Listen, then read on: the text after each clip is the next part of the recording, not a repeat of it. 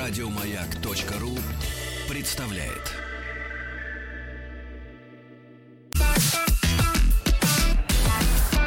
Сергей Стилавин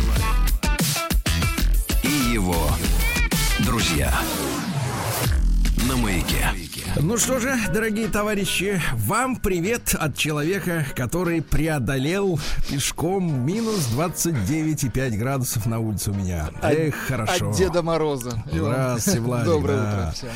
Да, как говорят наши финские друзья, йоккала, какала. При такой температуре можно и так. я Да-да-да, температура вообще как бы берет крепко за голову, значит, да. Значит, Владик, я смотрю, вы тоже в рейтузиках, все это замечательно. Конечно. Слушайте, я на прошлой неделе вам рассказывал о своем experience е. Значит, появилась эта новая социальная аудиосеть под названием Clubhouse. Клабхаус, да-да-да, я вижу, И вы вчера, и активную вчера- деятельность там развернули. Да, и активнейшую деятельность вас привлек. Вы- Вас, правда, как-то под замок сразу повесили, непонятно почему. Так вот, э, э, вчера даже э, уважаемое агентство ТАСС сообщило, что так, так. только что пришедшего Владимира Рудольфовича Соловьева забанили тут же. Подождите, там вот в этой сети? Да-да, прямо Да вот ладно? только с, с ноги просто. Вот, вот человек только открыл дверь. Человек только открыл дверь, А а? оттуда вот это ваше, вот это ваше занято. А оттуда вот это ваше занято. да, Подождите, подождите, оно есть. Да. Причем оно не наше, оно Да, да, да, фирменное. Да, да, да, да, и как бы. отвратительно. Да, да, да. Нет, ну, естественно, естественно, и существуют такие вещи, как так называемое сообщество, да. Так жалко. Ну Вот. А, Я, кстати, не сталкивался вот с этой ис- историей, да, и наоборот, мы вчера с Рустам Ивановичем провели, э, вы не поверите, два часа. Кстати, а нашей- сколько, а сколько народу со- собралось? Слушайте, так, но там, ваше там выступление? по, итогам, когда ты закрываешь так называемую комнату, да, в которой происходит вот этот разговор э, в живом, в прямом эфире со всеми, ну, со всеми, кого ты подключаешь к так называемой сцене.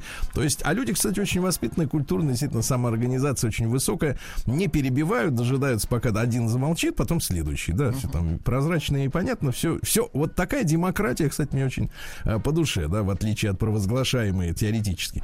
Э, Так вот, там нет, к сожалению, вот, знаешь, в конце не вылезает суммарного количества, сколько людей побывало за все это время, но мы пообщались с несколькими десятками, вот честно, неплохо, и да. мужчины, и женщины прекрасные, значит, там собрались, и киевляне, кстати говоря. Очень хорошо.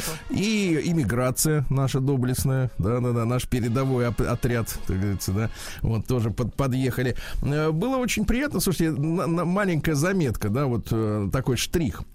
Я иногда туда выхожу посмотреть, что происходит, значит, э, и там, э, соответственно, очень, э, ну, как и в любой социальной сети, активны те люди, которые активны.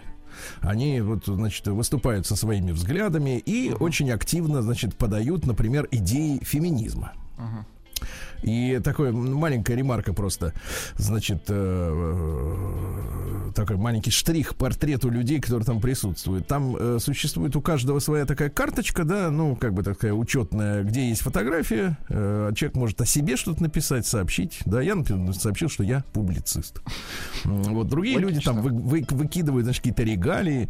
Я там и начальник, я и директор, и владелец, и тыр-тыр-тыр, и все, значит, э, страницы на три текста. Там, видимо, лимита нет. Трижды Хм. Ага. И вот, значит, смотрю, девочка такая миловидная, красивая девочка, э, вот юная совсем, и голос такой молодой у нее. Значит, э, в био написано, что она э, представляет э, телеграм-канал, э, значит, э, где м, рассказывается, значит, видео про женщин, но неприлично назван телеграм-канал.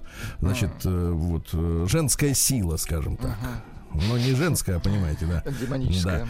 Ну Вот, э, да, бомбическая сила, да. Примерно так. И, значит, флажок ЛГБТ, естественно, значит, многоцветный вот этот. И девочка рассказывает, да, обращается со- за советом к остальным, к бывалым. Значит, говорит, вы знаете, я лечусь от тяжелого психического заболевания, пью серьезные вот, э, так сказать, антидепрессанты. Ну, там прозвучали названия, которые я в жизни не слышал. То есть, видимо, что-то адское. хорошие, да, лекарства. Хорошие, мощные, да, и такой, говорит, и такой говорит, скажите, пожалуйста, а почему мне снятся кошмары? Да класс. Да, да, да. Ну, давайте перейдем к омбудсмену. Да.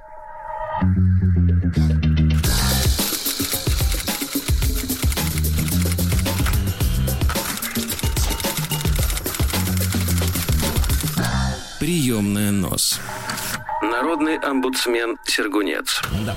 Ну, во-первых, по следам вчерашнего выступления. Помните, мы дочитали письмо от нашего Антона из Волгограда, э, который рассказывал, э, как э, встречался с девушками в элитном крафтовом заведении. Да, да, да, да. И как совершенно случайно узнал, что 17 лет девушка его любила. любила. Да, да, да. И мы, я обмолвился в эфире, что я э, хотел бы посмотреть на изображение этих девушек, и мужчина Да, ну, да, вслед да, за нашим интересно. эфиром, и я вам уже переслал Да, письмо с фотографиями, конечно, которые вам и предстоит сейчас описать. То есть э, первый сет фотографий, это вот как раз девушка с волосами Electric Blue. Да, такая, знаете. Но я бы сказал так, э, вол- волосы, ребят, не Electric Blue. Да, Шантон, к сожалению, вот, знаете, у многих мужчин с Ну точки да, зрения да, передачи словами цвета... Скорее э, такая, может быть, морская волна. Нет, это цвет Тифани. Ти- А, точно, и Тифани. Да, и вот такая задумчивая девушка цвета Тифани с котиком.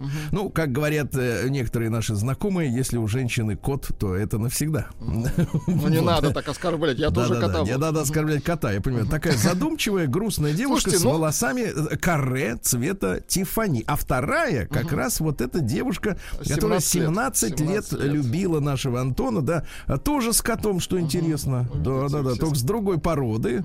Ну вот, очень грустные, серьезные глаза. М, Вот, хорошая девушка, 34 лет, а по виду лет 18. Да-да-да. Э, Вот раскрашенная девица, вот которая с волосами, она могла бы стать вокалисткой какой-нибудь альтернативной группы такой, знаете, которая играет прям вот жесткий хардкор, прям вот. А дома Могла с бы. котиком, а дома с котиком. Могла бы, да. Ну вот, э, ну что, замечательные девушки. Да, Давайте, прекрасно. но не это все-таки фото, видео, да. А я вот хочу вам очень грустное письмо прочесть. И оно очень важное, вы знаете, ребята, вообще оно тянет, на, честно говоря, даже на тему дня, м, по большому счету, если мы вдруг будем иметь, э, как говорится, стеснение в выборе тем, я думаю, что мы должны будем его рассмотреть, потому что это очень важная история, она, она очень человечная. Ну, все письма, которые я от вас получаю, они личные, да. Э, Ну, кто-то из вас э, иногда старается, чтобы как бы было бы литературно Нет, более. но пользуется нашей дове- э, до- доверчивостью и немножко привирает. как Ну, иногда кажется. такие юмористы, да, встречаются. Но иногда люди, которые пишут о действительно наболевшем, не выбирая особенно выражений, ну, потому что не до того, потому что есть тяжесть, да, вот на сердце, на душе, я очень ценю эти письма. Виктор написал мне. Привет, дорогие мои. Наверное, так. Хоть ты меня и забанил в инсте, но Владику респект. А вы А демон, Сергей за, а за обиду можешь не озвучивать. Но это прелюдия, да. Письмо от забаненного. Любопытно, Ага. давайте. Из-под забана, да. Да, засыпает э, синий забадан. Да. Кра- Краснотал расцветает. Мы все в круге общения примерно 70-х годов рождения. Не думал никогда, но вчера попал. Умер человек, с которым мы все начинали. Жить начинали вместе дело. Не было бы его, и я такой бы не случился. Дороги наши разошлись в конце 90-х, в разные города разъехались, но общались и поддерживали связь по большим поводам. Я был на работе, когда это пришла весточка. Офигел. Ну, я заменяю. Оторопел, можно сказать. Почувствовал ее костлявую. Не время было на работе эмоциям ход давать, а дома расслабился. И вдруг получаю кучу претензий от моей жены. Ты чё, как тряпка? Тебя сын может увидеть? Родной человек помер, что ли? Ага. Для меня да. Да, родной. Мы со своей познакомились, когда с товарищем уже разбежались. Она его и не видела, только по словам моим с ним знакома. А разве стыдно проливать мужчине слезы над телом товарища? Конечно, Но нет. больно же, Мгм. больно. Конечно. За правописание, пишет товарищ, можешь не высказывать, больше четверки не имел, да и не время сейчас, и мне очень тяжело и грустно и больно на душе, пишет Виктор. Вот это очень, очень такое серьезное действительно письмо. Не, мужчина которое- молодец, не надо никого слушать, тем более... Нет, вот нет, не это будем. понятно, но понимаешь, он, мне кажется, вот в такой в двойном, в двойном недоумении находится, потому что, во-первых, и ушел из жизни человек, который для него много значит, да, и даже несмотря на то, что они там, может быть, 20 лет так плотно не общались, поскольку жизнь их развела. Но, тем не менее, вот это неприятие близкими и, знаешь, такой вот как бы на физиологическом уровне запрет мужчине быть человеком, человеком, а человек Живым тот, кто человеком, смеется, конечно. да, но тот, кто плачет. Не плачет от того, что он палец порезал, понимаете, или там споткнулся, на горке Что, упал на арене цирка всегда, что ли? Да, а вот быть таким железным, металлизированным, таким терминатором, да, который только с утра до ночи растет над собой, зарабатывает, содержит Патроны семью. в кармане, да-да-да. Да, и я, м, помните, мы сталкивались с этим, э, иногда читаю вот подобные письма, когда люди пишут, что э, получали мужчины такие даже претензии, пол, мол, с мамочкой своей плакать будешь, а здесь ты мне нужен мужиком. Я скажу так, ребята, если близкий человек не способен принять э, эмоции искренние, то другого в минуты, когда ему больно, горько, вот, плохо, то это какое-то дерьмо. Вот лично мое ощущение, да, и я Виктору, так сказать, протягиваю руку сквозь бан. Передаем привет. да. Протягиваю.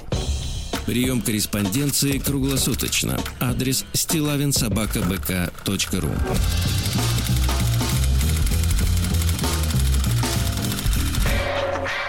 Фамилия Стилавин 2 Л. Так, ну и давайте мы с вами тасуем эту колоду прекрасных писем. Ребят, вы знаете мой адрес stilainsobachkabk.ru. Пришло письмо от девушки, которая отреагировала на одно из наших выступлений. Ну, к сожалению, в письме нет указания имени. Мгм. Настолько все это э, зашифровано. Но не Анжела, это я вам точно говорю. Да. Так вот, смотрите, заголовок у письма есть такой. Почему некоторые мужчины путают выбор спутницы жизни с поиском средства решения своих секс-проблем? Как вам такое? а? Хорошо, да. Добрый день, Сергей Валерьевич и дорогая редакция. То есть вы у нас в роли редакции Да-да-да, сейчас. Добрый день. Мгм. А вы не это самое, да. А я и не это. А и не вот. Да, после прочтения вами письма Льва с фразой «Если можно без имени», Лева нам писал Да, как-то, да, да, да, да. Решила вставить 5 копеек. Некоторые женщины по разным причинам выбирают спутники следующих мужчин. Дальше идут определения. Лучше косой, чем никакой. Первая попавшаяся, ну, видимо, продолжение не заставит себя долго да, ждать, или просто-напросто не то. Дамы могут э, бездумно влюбиться в человека не за его личность, не за поступки по отношению даже к женщине, а просто так. Это еще называют бабочками. Всплеск гормонов это, конечно, прекрасно, но головой же тоже надо думать. Ведь э, как бывает, в спортзале мужчина гирьку подал. Мгм. Интересно, а много вот наш квадратный подает гирьки э, девицам-то этим? Что-то про женщин он как-то не заикался. Ага. Жаль. Ведь как бывает, э, а видно, же не хочет, чтобы жена услышала по радио. Ведь как бывает, в спортзале мужчина гирьку подал, и все, через секунду представляешь, как дети будут выглядеть, да какой цвет салфеток на свадьбе будет. Нет, как дети уже подают гирьку. Мгм. Как дети уже крышку сверху накрывают. Да, может быть, это единственный за долгое время мужчина на горизонте, но значит ли это, что надо всеми силами заманивать в свои сети эту бедную жертву ее больной фантазии? В ее голове уже прописан сценарий. Паря в мечтах о возможном скором семейном счастье, женщина, как душечка у Чехова, меняется, подстраиваясь под ухажера, готовая лепить из того, что было, воплощая сценарий из своей головы. Если же мужчина в момент подачи передачи гири понимает, что данный Эльбрус можно быстро и без потерь покорить, то не всегда это путешествие заканчивается быстро и весело. Бах! И вот уже неудачный брак длиной в 20 лет, 10 из которых жили ради ребенка. И в этой ситуации будут виновны оба. Мужчина тем, что перед покупкой только поверхностно коробочку с помидорами изучил. Коробочка с помидорами. А с- гнильцу сбоку не заметил. Мгм. А женщина тем, что для плова вместо говядины свой выбор остановила на селедке. Не работает так, не бьется девочки. В связи с этим дублирую вопросы с темы того самого письма.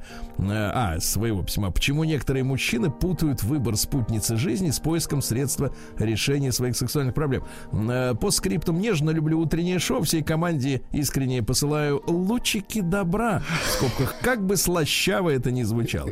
Но, к сожалению, на э, указание собственного имени у автора не хватило чернил виртуальных. Ну ладно. Что сказать? Даже у классиков встречаются цитаты, но я вольно перескажу из серии, что порой человек э, гораздо пристальнее выбирает себе костюм и, например, автомобиль, чем спутника жизни понимаете, да, mm-hmm. более, более пристально. Почему-то действительно люди, э, так сказать, поверхностно относятся к тому, я не к тому, что как коня выбирать, там зубы проверять, да, хотя пломбы посмотреть можно. Знаете, вот когда машину привозят на станцию техосмотра и делают ему, так сказать, анализ из серии «Чем болен?», что вывалится, так сказать, если ты возьмешь эту бэушную машину. Ну, например, там амортизаторы потекут Нет, скоро, ну, да? внешний осмотр, да, это все очень... На самом деле, реальную картину да, даст только время. Время, через какое-то вы общаетесь... А времени-то у нас нет. Ну, слушайте, у нас есть еще время. Немного, но есть. Ну, погодите, я к тому, что людям-то надо пристально. Я считаю, что надо, конечно, как правило, женщины, конечно, притворщицы, и действительно, вот э, те, которые э, задались целью, задались целью, действительно, охомутать мужика, они будут изображать э, идеально подходящего, потому что мы много раз в эфире читали письма, как после рождения детей вдруг раз так по щелчку, да, и человек превращается в свой антипод, угу. холодный, да, да, расчетливый, да, да. эгоистичный, равнодушный. А почему? Почему? А потому что программа выполнена, правильно? И можно уже расслабляться. А до этого, значит, человек старался, работал, Дело как говорится, над да. отношениями, да? Вот такая история, да? да? и небольшое добавление, да, история Давайте. шикарная. Пишет Антон, надо наше новое лазерное оружие так и назвать. Лучик добра. Правильно. Прием корреспонденции круглосуточно. Адрес стилавинсобакабк.ру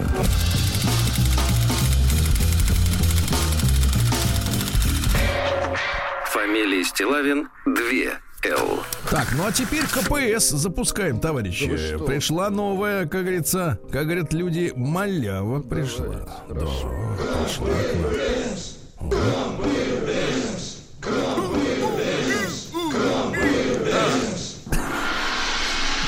Комитет по противодействию сволоте. КПС, КПС. Угу, понятно. Пишет Дмитрий. Здравствуйте, Сергей Валерьевич. Привет Владику. Расскажу историю, как нарвались на мошенников, откуда не ждали. Э, все произошло в конце декабря 2020-го. Так случилось, мои родные заболели, проживают они в Волгограде, а я в Москве. Нужно было купить и передать лекарства. Купив то, что нужно, искал, с кем бы передать посылку в Волгоград. Все транспортные компании были загружены и сразу сообщили, что доставка займет от до 15 дней. Друзья посоветовали сервис, я буду редуцировать, Кваквакар. Uh-huh, uh-huh. Я им, конечно, не пользовался, но в тот момент показалось, что это действительно самый быстрый вариант. Супруга быстро зарегистрировалась, начала искать, кто же поедет по данному маршруту. На сайте было порядка 10 человек, которые набирали попутчиков до Волгограда. Читали по отзывам и смотрели, как долго водитель на сайте. Остановились на девушке приятной внешности. Ей было лет 25, около 20 отзывов, все хорошие. На сайте было указано, что данный аккаунт на сервисе больше двух лет. Угу. Написали ей в чат, уточнили, во сколько поедет, сможет ли взять посылку. Она тут же кинула свой телефон с просьбой писать ей в WhatsApp. Сейчас, мол, занята. Но это уже мы привыкли, классическая схема. Конечно же, были сомнения, но давила мысль побыстрее посылочку родственникам передать. По цене 1500 рублей за место нам написала, что за посылку возьмет тысячу. Uh-huh. Оплата, мол, через сайт, не переживайте. В чате присылает ссылку, мол, это ссылочка от сервиса. Название, кстати, действительно было похоже на сайт Кваквакар, но с небольшими изменениями. Они имеют значение. При открытии данной ссылки сразу же открывался сервис оплаты, где надо было ввести номер карты. Супруга ввела свою карту. СМС с подтверждением долго не приходило. Потом произошла ошибка. Обновили, ввели повторно. В общем, СМС пришло пять раз. Со счета списали дважды по тысяче рублей, благо на карте больше и не было. Написали девушку водители, водителю, э, что, мол, сняли дважды. Она нас успокоила. Ну что, если лишние придут, то верну. Стали с ней договариваться о встрече. Была середина недели, вечер. Наш водитель написала, что в пути и дома будет поздно. В общем, не ждите. Давайте-ка лучше привозить посылку утром на станцию Курская. А мы из Конькова приехали. Ну и, как вы понимаете, я не буду эту лирику, да, пропущу ее. Как вы понимаете, никакого кваквакара на месте Да. не оказалось, а 2000 рублей списаны в пользу девушки. Как с куста. Да. И она, конечно же, на них поела. День дяди Бастилии пустую прошел. 80 лет со дня рождения. Ух ты, а ей уж 80.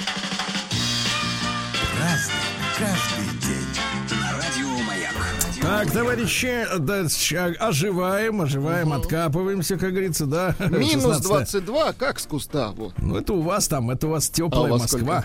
У нас 29 и 8. Да. Значит, сегодня день разведки военно-морского флота России. Поздравляем. Да-да-да, очень хорошая разведка, кстати, поскольку вы о ней ничего не слушаете, да, в новостях, значит, работает, кстати, хорошо. Это явно признак профессионализма. День архива Минэнерго России. Дело в том, что с 1801 года разрабатываться начали 25 угольных месторождений. И вот сегодня 220 лет, так сказать, э, по, так сказать, ведомству, да. Сегодня починки. А вот с утра пораньше принимались за ремонт сельхозинвентаря, понимаете, да? Э, Для коня. Вот надо подготовить было все эти кожаные дела. Поздравляем автосервис. Да. А Сегодня Мардигра англосаксов, жирный вторник, ну, так сказать, едят до отвала. Сегодня Международный день блина. Вот, с икорочкой ты любите, а? Очень С икор- хорошо, Да, очень. конечно. Сегодня, товарищи ин- инду, индусы отмечают праздник Васан Панчами. Красивый. Сарасвати Джаянти. Это пять праздников. Это четыре э, слова одного праздника. Короче, у них начинается весна. Дело в том, что Сарасвати является дочерью Шивы и Дурги. Ее изображают обычно белой почему-то женщиной в белом платье с четырьмя руками, двумя из которых она играет на струнном инструменте. Вот. Сегодня день свежего ананаса. А не вот эти дольки, плавающие в сахарном сиропе. Ага, что вы любите. Э, День миндаля. Тут главное не перепутать с цианистым калием. Э, Вот, э, потому что запах один и тот же. День помощи ворчунам. Хорошо. Таким, как мы. Э, День поиска запахов. Ну, значит, смрад, он как бы этот в нос сам идет, да, бежит, да. Ну и, наконец, э, сегодня русский народный праздник Семен да Анна. Вот, говорили, что Семен да Анна сбрую подчиняют, правильно? Вот, э, для этого праздника, кстати, варили особое кушанье саламату. Значит, саламату. Это так называлось распущенное в воде гречишное пресное тесто с маслицем. И говорили, а, что приехала Саламата на двор, расчинай починки. Ясно? Это расчинай. Каждый день. На радио Маяк. Так, ну что же, в 1497 родился Филипп Меланхтон Шварцерде. Шварцерде это почти Шварценеггер, только Эрде это земля по-немецки. Если у англичан это ужасное слово earth, которое вообще невозможно даже произнести. Вот, я Earth, Wind and Fire, я понял. Так вот, это дружок Мартина Лютера, этого, еретика. Да-да-да, еретика. Вот, что, значит, э, делал-то? Э, Кстати, м, э, сейчас я вам скажу, что он... Еретичил. Еретичеством занимался. Так. Да. Вот э, такая вот история. А в 1514 году Георг Иохим Ретик фон Лаухен родился. Это австрийский астроном и математик, ученик Коперника. Вот. Он, кстати, опубликовал труды сожженного, а потом его обвинили в садомии. Что он как бы, так сказать, туда-сюда. Немножко отошел от науки, да? Ага. И скрылся в Праге. Там смылся, там сидел в Праге. Да-да-да, прятался. А в 1519-м Гаспар де Шатийон Калиньи, это французский адмирал, глава гугенотов. А гугенот, это значит вот э, обозначает э, члена Женевского протестантского союза против герского, герцога Савойского. Uh-huh. Вот. Э, ну и, соответственно, он погиб в Варфоломеевскую ночь когда побежали ту все. самую, да-да-да. Да-да-да-да. А остальные, соответственно, гугеноты, которые значит, не попали под это дело, они убежали в Канаду. Uh-huh. Поэтому в Канаде очень большая вот община франко- франкоязычная, как раз гугенотского, так сказать, толка.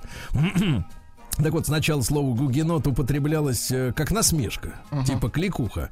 А потом они стали гордо это произносить, и в, в итоге слово стало очень серьезным. Да. Uh-huh. Сегодня в 1568-м испанская инквизиция вынесла смертный приговор всем жителям Нидерландов. Всем, понимаете? Жестко. А, то есть до сих пор, кстати говоря, я вот бывал в Голландии, да, разговаривал с местными, они до сих пор к испанцам относятся очень негативно, очень. А испанцы, наоборот, туда прутся, потому что Посмотреть. они считают, угу. считают Голландию своей колонией, которую у них не, не оправданно ни за что отняли, да? То есть это их как бы бывшие владения. Так вот, э, порядка 9 тысяч человек сожгли на костре, так. А 90 тысяч э, э, у них от, отвер, так сказать, отняли имущество у 90 тысяч, понимаешь? Угу. И за всеми за ними гонялись. Понимаешь? Да-да-да, жесть. Так что вот между Голландией и Испанией, ребята, тема не закрыта до сих пор. А сегодня у нас в 1620-м Вильгельм Фридрих, извините, Вильгельм Брандербургский родился. Вот э, при нем было соединено э, герцогство Пруссия в единую формацию, uh да? А до этого поляки там хозяйничали. Ничего Ничего Они поляков подвинули, да, и вот прусская монархия, э, то есть самая вот военизированная, самая военизированная часть Германии, uh-huh. да, впоследствии, да, вот она сформировалась под, под началом этого самого Фридриха. В 1659 в Англии Николас Ваннакер выпустил первый в мире чек Понимаете, угу. на 400 фунтов. То есть началась Начался вот это... Обман, без... да. Давайте так. Да не что обман, что вот ты говоришь-то. Давай так говорить поприлично, давай. Ты где сидишь? Так вот, э, то есть пока не сидишь. Так вот, э, этот день без нала начался. Да, да, да. Без нала начался. Сегодня в 1659, да. А в 1698 Пьер Бугер родился. Это французский ученый, один из основателей фотометрии. Это как? Он установил понятие количества света, так. да, то есть свет это может быть количество. Ну, конечно. Понимаете? Может быть светло, может быть темновато, конечно. Ну, это у вас два туда-сюда. А, вот э, а у вас три туда-сюда и посередке. А фотометр он придумал. Хорошо, молодец. Измеряет свет, вот хорошо. Вот. Сегодня в 1704 году Варшавская конфедерация, так называемая, не сложила местного короля Августа Сильного и провозгласила режим под названием Бескрулевье. Красивое название. Без королевья. Вот. А, и началась гражданская война в Польше. Потом они начали этих королей избирать, да. А избранный король, он что? У него нет полномочий. Понимаете, да. Ну и все, и, так сказать, государство пало. В 1722 году опубликован э, Петровский указ о наследии престола. Uh-huh. Вот этим указом отменялся обычай, по которому старший сын автоматически становился наследником престола. Теперь государь решал, кто будет следующий. Ага. Понимаешь? И вот, знаешь, мне интересно, когда говорят, что, ну, например, значит, э, Павел Первый же ввел историю, что только мальчики будут ага. дальше, да? Вот. А э, Николай, значит, второй, последний наш государь-император, вот про него все время говорят, что он тяготился, что никак не был наследник. Ну, то есть девочки, девочки шли, да? Ага. Вот. А нужен был наследник наследник, то тут возникает у меня вопрос. Это же самодержец. Ну, Он конечно. может, собственно, любую бумагу, написанную заранее, может по своим новой бумагой ну, как бы это изменить. чем он хуже Павлика? Точно так же. Вот именно. Непонятно мне все это. В 1700 я разобраться хочу. Правильно. В 1740-м Джан Батиста Бодони родился. Это итальянский типограф, создавал шрифты. И, ну, они и сейчас у вас Молодец. в каждом компьютере есть шрифт Бодони, да. А в 1831-м Александр Сергеевич написал своему другу песню Пети. Петя. Написал он такие строки о будущей свадьбе. свадьбе. Через несколько дней я женюсь. Взять жену без состояния я в состоянии. Но входить в долги для ее тряпок я не в состоянии. Сомневался. Понимаете, ведь Сашенька. Пушкин был вынужден творить для того, чтобы заработать бабос на то, чтобы его жена На горцевала, горцевала на этих всяких балах, понимаешь? И все время в новом. Сейчас вот девчонкам, знаешь, как удобно. То у них одни- лосины черные одни, да? Туфли какие. И одни Ну и- белые, и все. Ну и сверху накинет бе- беляшечку Белые на свадьбу, черные на жизнь. Вот и все, и всё хорошо, никаких проблем. А в 1831, давайте, товарищи, сегодня отмечаем своего рода, да, юбилей, потому что родился писатель, как мне кажется, очень недооцененный с точки зрения, ну, вот такого у нас есть пантеон классиков русской литературы, да, у нас, конечно, есть и Гоголь, и Пушкин, и Толстой, и Тургенев, а вот Николай Семенович Лесков, сегодня ему исполняется, получается, 190 лет со дня рождения, да, М, вот, его же называли как раз самым национальным из писателей России, потому что остальные-то все и по-французски там шмаляли, и, и, так сказать, и, и, э, Тургенев вообще за границей жил, да, а он самый русский, понимаешь, да, Лесков-то, и у него как бы присутствует эротизм правильный. Очень Понимаешь? хорошо. Там, помнишь эти, как они там, Леди Макбет, а? Помнишь, что там было в сарае? Смотрел кино? С- Срам. С. Андрейченко. Срам. Ох, Андрейченко хороша. О, хороша, ты прям там Абдулов там, Абдулов, господи, Абдулов, как он там ее Любил. бедную. Ух, нет, не бедную, а наоборот, она богатая была. Вот, и он, кстати, был Лесков-то еще, может быть, вот от чего ему досталось. Он был первым пропагандистом э, вегетарианства в России. И он издал первую поваренную вегетарианскую книгу на русском языке. Вот. Не назвал А, ее зелень. 800 блюд, хлебов, напитков, э, пишет, пишется так, для безубойного питания. Для безубойного, да? Вот, э, ну и, соответственно, вот э, цитаты какие? Лучшее средство э, полюбить снова родину это разлучиться с ней на время. Хорошо. Русский народ любит смотреть на пышность, но уважает простоту. Хорошо. Ну и, наконец, смотрите, цитата такая. «Гляжу, крестятся и водку пьют. Ну, значит, русские». Да, еще.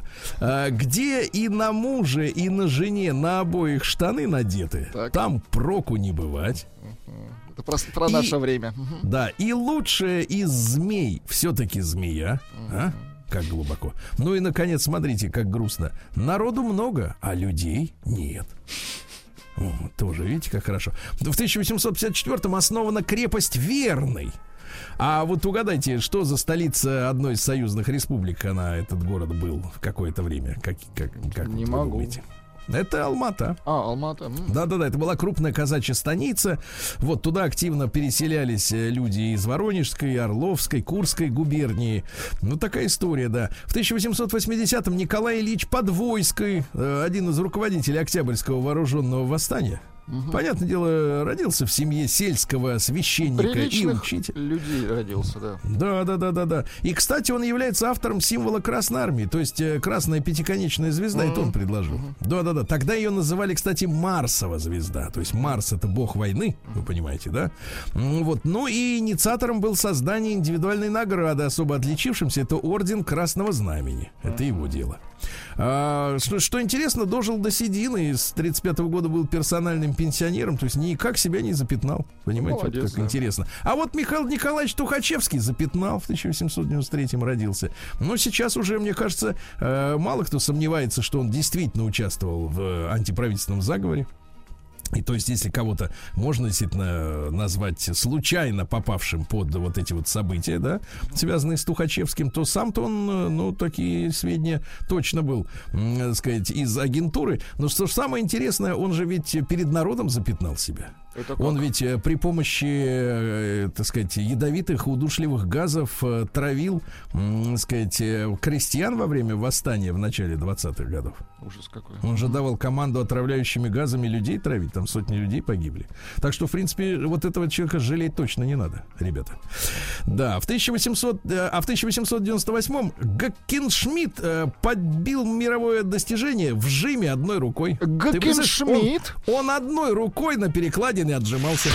День дяди Бастилии пустую прошел. 80 лет со дня рождения. Ух ты, а ей уж 80.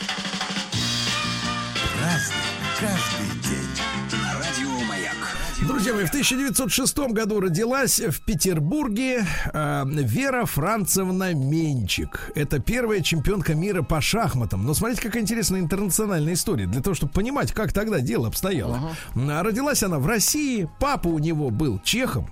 У нее. У неё. Мама англичанка. Представляете, в 9 лет в Москве научилась играть в шахматы. Э, В 21 год, ну, понятно, они переселились в Англию, побежали от Седова.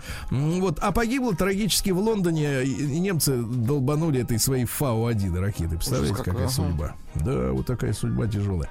А сегодня в 909-м Ричард Макдональд родился, калифорнийский ресторатор, который вместе с братишкой Моррисом организовал в Сан-Бернандино ресторан быстрого обслуживания, да, ну вы понимаете, потом появился Рэй Крок, который говорит, вы, братья, не то делаете, будем делать вот так.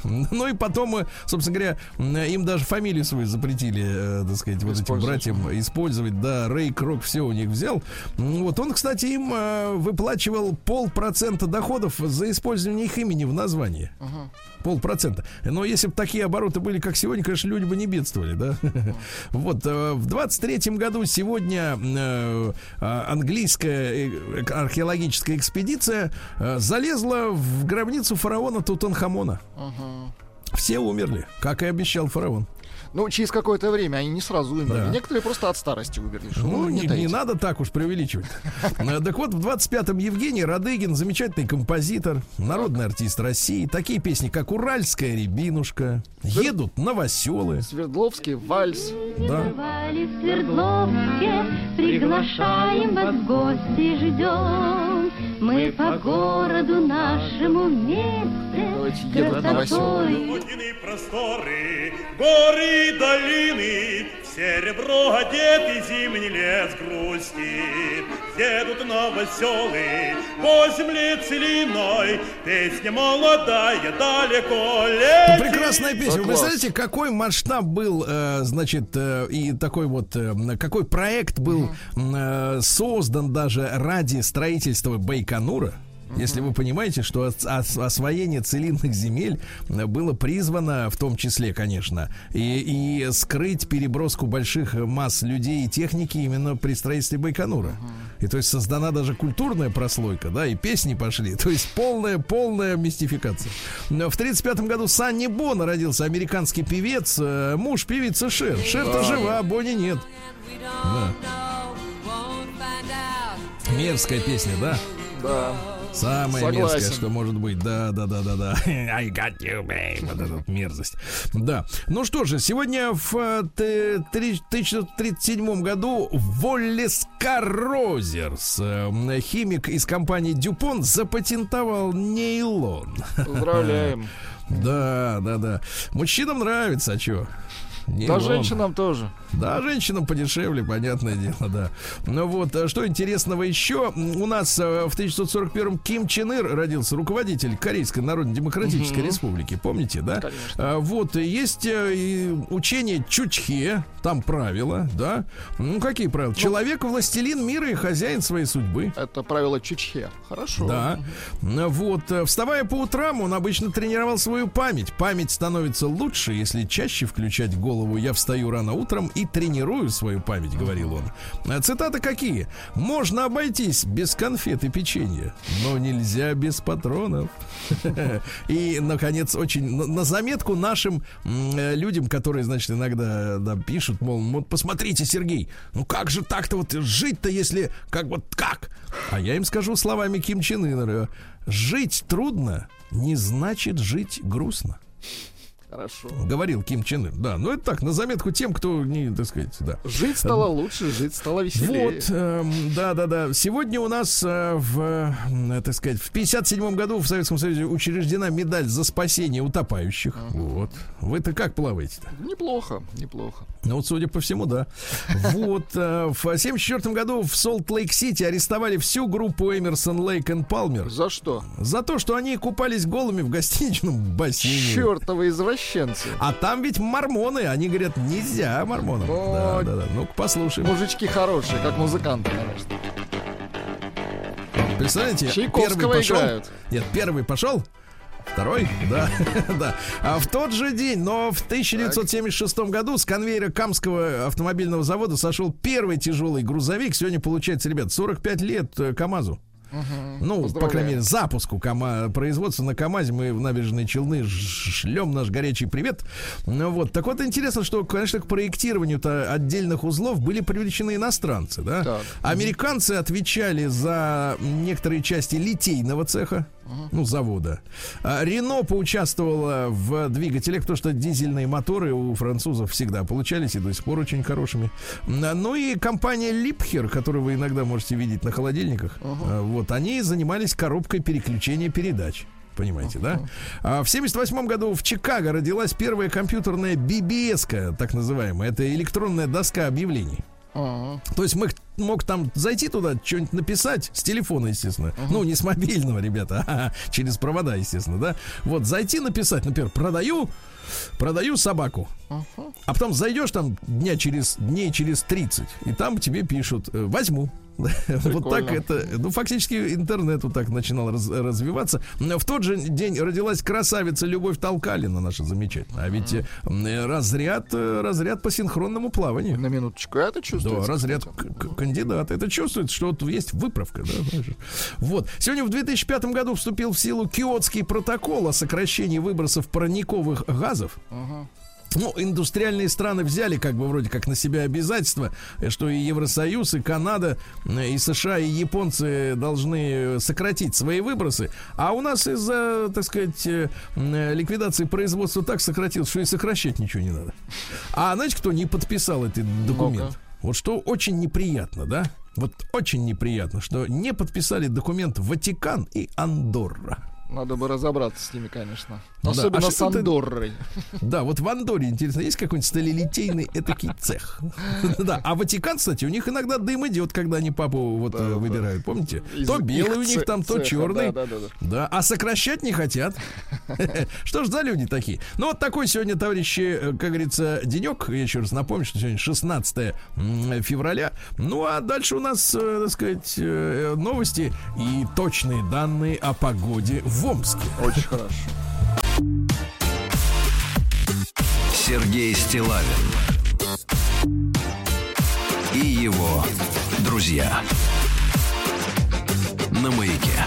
Ну что ж, товарищи, в Подмосковье почти минус 30, а в Омске курортный комфорт минус 11 и солнце сквозь облака. Класс. Сейчас исправим.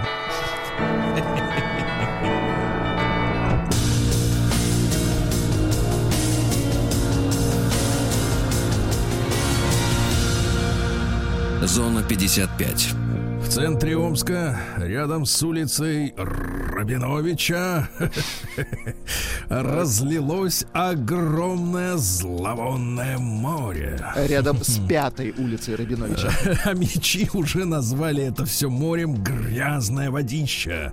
Растеклась вдоль улицы Красный Путь. Горожане сообщают, что от лужи исходит весьма мерзопакостный запах. Вероятно, произошел прорыв канализации. Да. У Амича угнали УАЗ и разули машину. Представляешь, он оставил 14-ю модель в ночь на 14 февраля, как сошлись цифры. а? Романтично, да. Да, да, да. Вот, э, выходит утром 42-летний мужчина, а УАЗа нет. А, к счастью, полицейские довольно быстро нашли 14-ю серебристо-синего цвета. Она была брошена на улице Первой Тоннельной, но из машины украли аккумулятор, а снаружи открутили все колеса, сволочи. Да. Дальше Амич приехал на Алтай и откусил Амичу кончик носа. Отвратительно. Ужасно, да-да-да.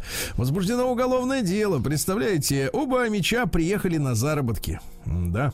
А потом и подрались. В результате один из них откусил другому нос. Э, В Омске мусорные баки примерзают к земле. После чего горят из-за того, что жители выбрасывают в баки золу.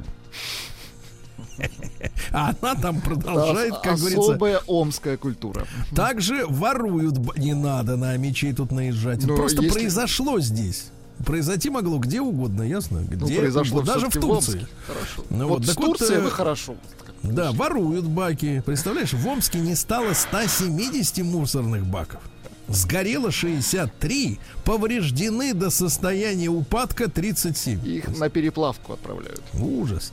А, девушки из Омской колонии, вот это хорошая новость, я ну, даже фотографии фотографии залез, посмотрел, чаровницы невероятные. О, девушки из Омской колонии вышли на подиум и почувствовали себя древними богинями, а сами молодые и красивые. А, конкурс «А ну-ка, девушки» а, прошел в Омской колонии поселении номер 13 и следственном изоляторе номер один. Рим. Каждая девушка должна была принять участие в пяти конкурсных заданиях. Первым из них была визитная карточка. Участницы предстали перед зрителями и жюри в образе богинь древних цивилизаций Греции, Египта, Индии, Японии, Скандинавии. Понимаете? Выступали в литературном жанре. Понимаете, Хорошо. да? Вокальные, хор- хореографические номера. В конкурсе «Моя страна» участницы тюремного конкурса рассказали об истории цивилизации. В, конечно же, в сценических образах. Завершил мероприятие конкурс «Хозяюшка», в котором каждая участница продемонстрировала свои способности в приготовлении сладких десертов. Печенье, торта, пирожных. Все это съели члены жюри. Ну, а победила на конкурсе «Мисс КП-13», не путать с комсомолкой. «Мисс КП-13» стала Алена Скопина. Я посмотрел ее фотографии. Слушайте, ну замечательная девушка, красавица. Такая, знаешь, родинка над губой. Такая игривая-игривая блондинка. А вот за что сидит, неизвестно. А вот, э, может, и не надо знать-то нам с тобой. Да. Житель Омской области пытался купить трактор за 95 тысяч, а остался голышом. Все, нету больше и не трактора, ничего. Почти три с половиной тысячи мечей получили уже льготные талоны на посещение бани с целью помыться. Да, класс. Очень хорошо, да. С 50% скидкой можно помыться до пяти раз. Но не подряд. Да, омский горе-букмекер отделался условным сроком за то, что обманул 31 игрока на 400 тысяч рублей. На 4 Я, говорит, вам позволю поставить на спорт. А все прикарманил, представляешь, какая низость. А в Омске рабочие имеют одну веревку на троих при чистке крыш от снега.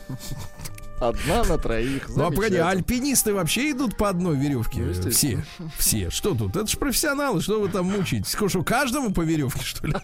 Нет. Это уже другое. Каждому на веревке это другое. еще и до табуретов дойдем. Значит, Москва сообщила, что в Омске поймали серийного грабителя бабушек. Вот подонок. Бабушек, подлец. Мгм. 32-летний урод грабил бабулек от 59 до 93 лет. Представляешь? И убегал. Поймали гаденыша. А, Сообщение только что пришло. Пишет Давайте. Руслан. Лоза, Лоза, Юрий Лоза, никогда не использует ластик, потому что никогда не ошибается. Слушайте, погодите. До небольшой омской деревни построили газопровод за 44 миллиона на, на 16 километров про газопровода. Прекрасно. Да. Ну и, наконец, э, сообщение, которое вам действительно придется по сердцу. Ну-ка, давайте. По данным Росалкоголь регулирования. Росалка. Да-да-да. А Омская область произвела половину водки всей Сибири. Да класс. Гони, Россия. Сергей Стилавин и его друзья. Так, так, так, а вот сообщение, которое меня встревожило. Ну-ка, давайте. Значит, коммерсант сообщает, что в России предложили поднять цены на колбасу. Ну как же так? Это как это, мясопереработчики на святое покусились? Да мы за это союз попилили. Конечно. Чтоб колбаса у каждого была. А вы хотите теперь нас спустя 30 лет как бы ли- лишить вот этого единственного удовольствия, можно сказать, в жизни? Не дадим. Значит, э, мясопереработчики обратились к торговым сетям с просьбой повысить закупочные цены на 15%. Так, Ну, понимаешь, накрутка-то у сетей. Сколько? Еще полтинник? конечно. Вот если, если не больше. А Мгм. те-то навстречу не пойдут, правильно? Потому Нельзя что навстречу. Навстречу нельзя, только в зад. Так вот, значит, э, подорожала типа свинина, мясо, курица, и поэтому колбаса должна подорожать э, в закупке на 15%. А, а что это выльется в итоговой цене? А? Как же она без колбасы-то, товарищи? Помогите, ну. Пишут, что первый человек, который получил автограф э, Юрия Лозы, был Чак Норрис. Слушайте, вы до рождения э, лозы. Значит, я понимаю, да. Нашумевший, э, нашумевший соцсети Клабхаус, помните, да? Да, да, да. Откуда Владимира Рудольфовича удалили, да, Попросили. При, при- при поступлении. Вот. А, Предрекли сложности в России. Представляете? А теперь, значит, как предрекают? Ну-ка. Значит, э, значит, основатель некого закрытого клуба господин Пичугин Так. ну вот, говорит, что, значит, э, в России людей, готовых общаться на английском, не так много, поэтому в стране и нет такой открытости, как на Западе. Ах, вот в чем проблема, ребят. Мы не умеем произносить слово earth. Твари, а? Как вот они придумали это Я слово? Земля. Вы знаете, что по-английски земля это earth? Нет, не знал. Я всегда знал, что это ярд. У меня такое ощущение, что меня тошнит, когда я произношу это. Почему я должен учить их язык? Я этого не понимаю. Вот не понимаю все. Пусть по-нашему говорят, правильно? Балакают. Э, Верховный суд, суд внес в Госдуму проект о понятии уголовный проступок. То есть есть преступление, А есть теперь будет проступок. Смотрите, значит, проступком не будут э, признавать деяния, за которые предусмотрена уголовная ответственность, если лицо уже понесло административное наказание за это. Понимаешь, да? Но тем не менее, значит, э, так сказать, э, э, если ты в первый раз, да, э, небольшую тяжесть э, и осознал, то, соответственно, вот уголовный проступок, не надо садиться, надо каяться, да. Это хорошо. Э, эксперт Леонтий Букштейн так, оценил так. опасность излучения вышки сотовой связи рядом с вашим домом. Ну-ка. А Леонтий считает его этот страх беспочвенным. А, работающая вышка безопасна даже для человека, который стоит прямо под ней, а тем более для тех, кто живет с ней по соседству. Э, Насколько близко к линии, э, значит, вот этой к сотовой связи живет сам господин Букштейн в статье не сообщается. Врач рассказал о гарантийном периоде позвоночника человека, после которого он гарантированно начнет сыпаться. Ну-ка, давайте. Так вот, не у... Владик, можешь расслабиться. Так у меня он Можешь уже ра- об- осыпался. Мне, Можешь мне не рассыпаться. Рассып- подста- Ну-ка. это, Наташа, подставляй совок. Значит, э, гарантийный срок наших сухожилий, ребята, хрящей, суставов и вообще... Сухожилий, не сукожилий. Сухожилий. Буква А я сказал, Ну, вы сказали, да. Как девочка-собака. Хорошо. А и позвоночника это максимум 45 лет. Максимум У 45. некоторых начинает сыпаться в 35. Печально. Ха, как не смазывай, Пришло да. только что сообщение. В Давайте. барбершопе под усами Игоря Николаева обнаружен автограф Юрия Лазы. Срочное сообщение. Слушайте, они могут угомониться уже за вчерашнего нет. дня. Уже страница перелистнута. Руслан пишет, в древней пещере обнаружен древний наскальный автограф Лозы. Да прекрати все. А ведь началось все с того, что в Питере обнаружили автограф Пушкина. Да. Господи Иисусе. Вчера. Успокойтесь. Все хорошо. В янтаре уже нашли. Все нормально. Значит, раскрытые профессии с наибольшим числом увольнений. Женщин, э, так сказать, увольняли с, э, из сфер продаж. На втором месте административный персонал, минуточку. На третьем бухгалтеры и так далее. Мужчины тоже в большинстве своем из, именно из сферы продаж по- по- потеряли работу. Дальше, Владик, держимся. Памятник. Памятник Аленке знаменитой с адским Головы лицом. ребят. А, Помните? целиком, с адским да, да, лицом. да, Да, да, да, из Нововоронежа. да. Металлический. А, Так вот, который обошелся казне в миллион рублей. Так вот, э, вы купили на аукционе за 2 миллиона 600. Так что расслабьтесь, те, кто говорил, что бюджет, э, так сказать, раскошелился. Нет, купила Аленку Елена...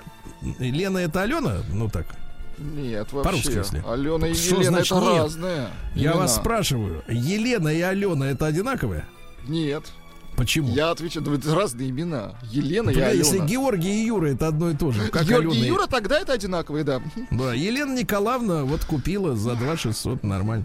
Дальше. Минтранс России утвердил новые правила перевозки животных в поездах. Ну-ка. Значит, смотрите.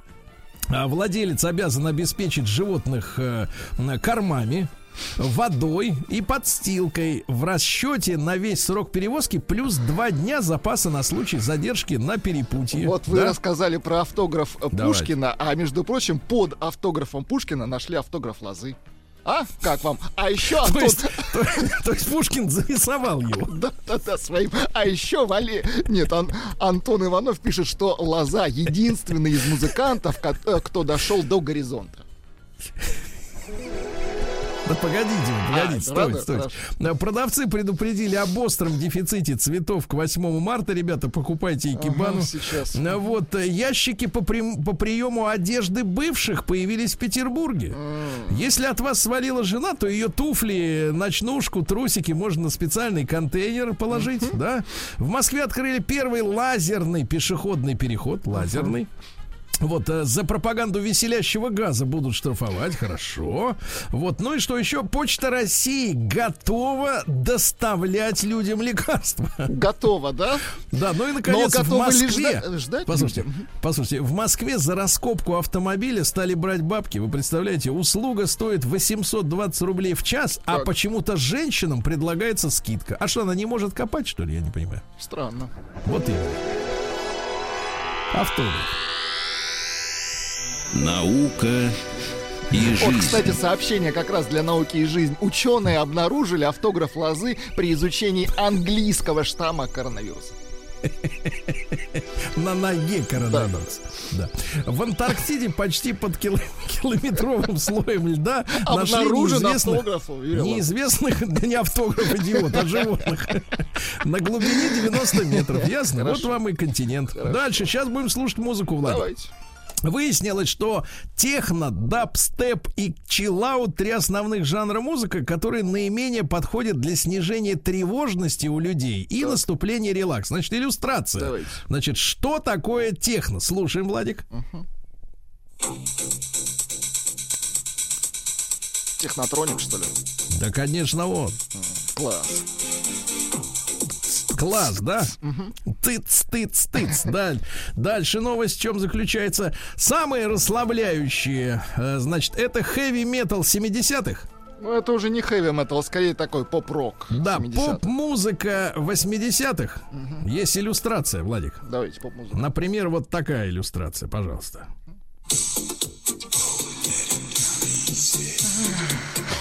Класс, да? Это ваш конек, да. Мой конек, да, я его оседлал давно и слазить не намерен, да, все время расслабляюсь, да. Ну и что, вот э, такая музыка. Короче, поп-хиты 80-х вызывают у многих положительную ностальгию, ритмы, выброс эндорфинов и серотонина, усиливая чувство счастья и спокойствия, запомнили?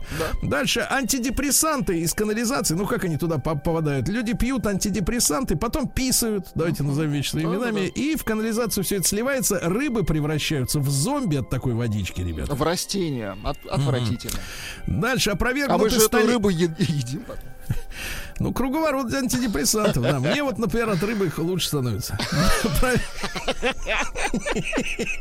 Да, вот в эту Ярославской области, в Ярославской области врачи, и ученые создали, извините, материал прочнее стали. Хорошо.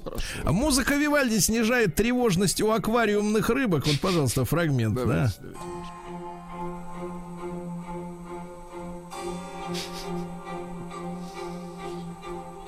А тревожность снизилась, понимаете, вот парадокс-то, да?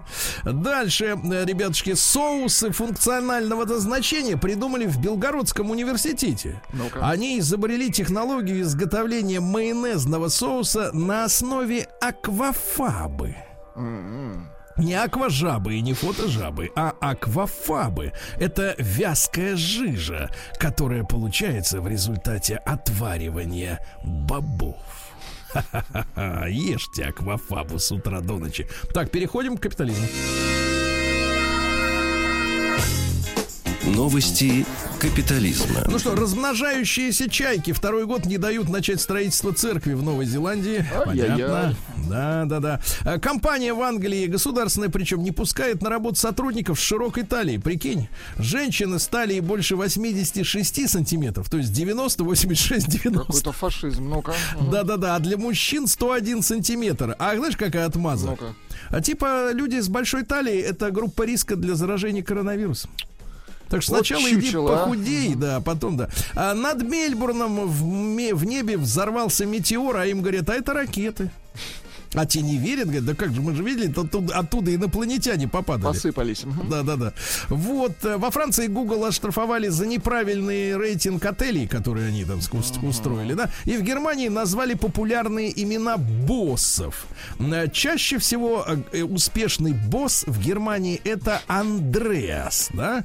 Ну и наконец пару сообщений. Французам разрешили наконец обедать прямо за рабочим столом. Раньше это Так. было запрещено. И наконец что? И житель Испании шантажировал женщин интимными фотками, выдавая себя за агента Интерпола. Вот Только что вот. пришло сообщение из Финляндии, пишет человек, а, что у Юрия Лозы нет сухожилий, у него струны. Спасибо, Илья. Будем знать.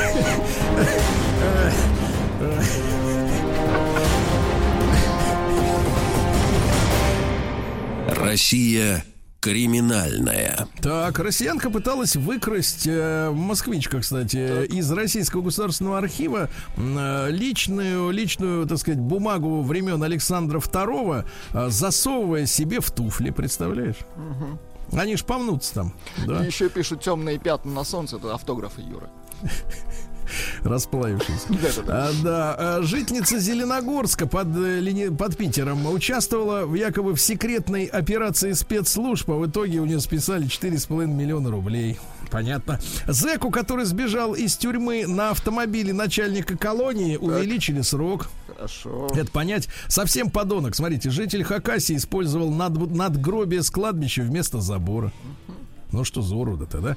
Ну и давайте самое главное, наверное, сообщение дня. Во-первых, пьяный 13-летний школьник устроил GTA заезд на маме на маминой машине в Череповце. Да? Чучело. Во Внуково начальница отутюжила штанишки подчиненной прямо на ее ногах. Ну и, наконец, приставы потребовали с Михаила Боярского за мушкетерскую парковку 3000 рублей неоплаченного штрафа. Отвратительно. Автограф Юры Лозы останется на календаре, сколько бы Шупутинский не, пор- не переворачивал его. Внимание, я переворачиваю. Сергей Стилавин и его друзья на маяке. Друзья мои, ну что же, э, видел новость, ну, понятно, это из столичного региона, но мы, конечно, возьмем вопрос шире, но, тем не менее, из-за снегопада доставка еды подорожала, вы представляете? Доставка еды. А, забил эту новость в поисковиках. Тут полезли еще более смешные новости. Например, в Москве из-за сугробов запущена доставка еды на снегоходах. Очень хорошо.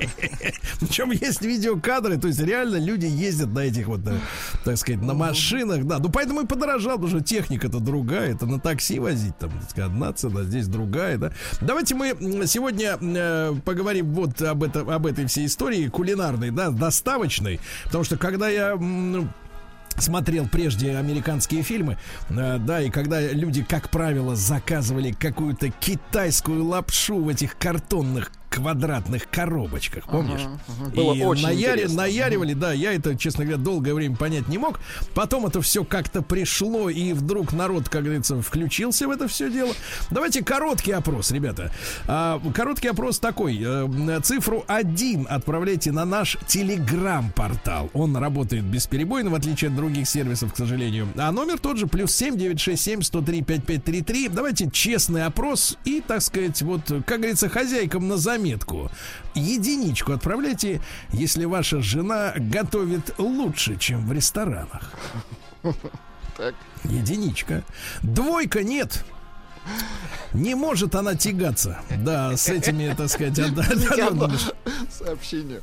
Давайте. Америка... Американцы не смогли приземлиться на Луне, так как в это время на ней Юрий Лоза искал место для автографа. Понятно. Там еще проплот был хороший. Да, да, да. А, еще вот смотрите, а, по, сейчас, президенты, а, президенты Америки всегда при инаугурации кладут руку на автограф Юры Лозы. И еще одно. На горе Арарат под обломками Ноева ковчега обнаружен плод Юры Лозы. Я понимаю вас. Да, у вас другое настроение немножко. Но у нас еще раз, друзья мои, давайте, единичка на 0 плюс 7 967 103 5533 через Телеграм. А, Ваша супруга готовит лучше, чем в этих всяких ресторанах, понимаешь ли. Суши, там, понимаешь, пицца. Ну вот, двойка нет. Ну и давайте, смотрите, давайте поговорим о том, что насколько, насколько, так сказать, вот эта вся система с заказом еды расслабила вообще вашу, вашу супружницу э, в плане домашнего хозяйства, да, и э, влияет ли это все на, так сказать, вот вся эта система, да, этот весь бизнес, понимаешь ли, на то, что э, женщины начали меньше и хуже готовить? Да, насколько, насколько, насколько ваша супруга хорошо готовит, несмотря на то, что можно вечером заказать себе какой-нибудь вот этой вот, э, понимаешь ли, э, еды, скажем так. 728-7171, наш телефон, код Москвы 495. Так что прошу участвовать, да, насколько вот эта система доставки действительно повлияла на то, как готовит ваша женщина. Давайте Валеру послушаем. Валерочка, доброе утро. Да. Доброе утро. Валера, пожалуйста, ну вот э, повлияла эта вся история-то? Ну, не повлияло. У нас так повелось, что изначально готовлю чаще я. Вот. И у меня вот даже гордость берет, когда где-то дочь сидит, э, ест покупную пиццу. Э, Ну, я сейчас в командировку уехал, вот мне видео Молодец. отправляли, и она каждый раз, когда ест, и говорит, вкусно, ну, у папы лучше. Вот. А, наверное, в отношении остальных я вот слышал, что повлияло в плане того, что, например, кто-то как бы, и, ну, и так не готовил, и тем более не стал. А скажи, а как так вышло, что ты-то, ко- ты-то кошеваришь? А чем жена-то дома занимается? Жена меня ублажает.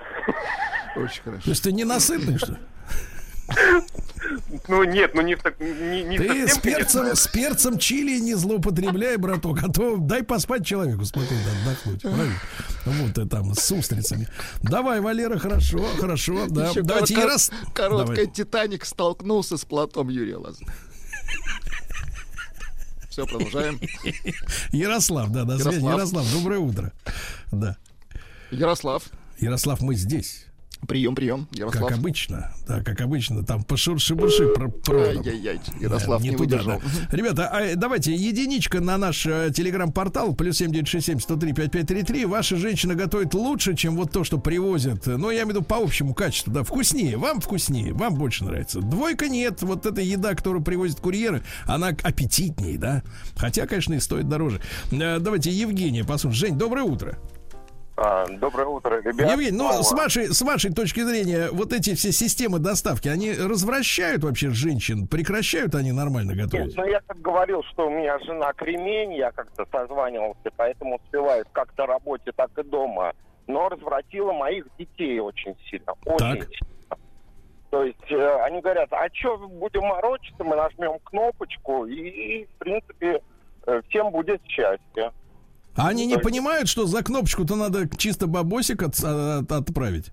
Ну, они говорят, что зачем напрягаться э, там на лишние там 100-200 рублей, когда мы просто можем сейчас спокойно погулять и, в принципе, тогда уже э, заказать и все. по А поводу сколько, сколько, Женя, лет детишкам-то, что они уж так про, про тему-то прочухали?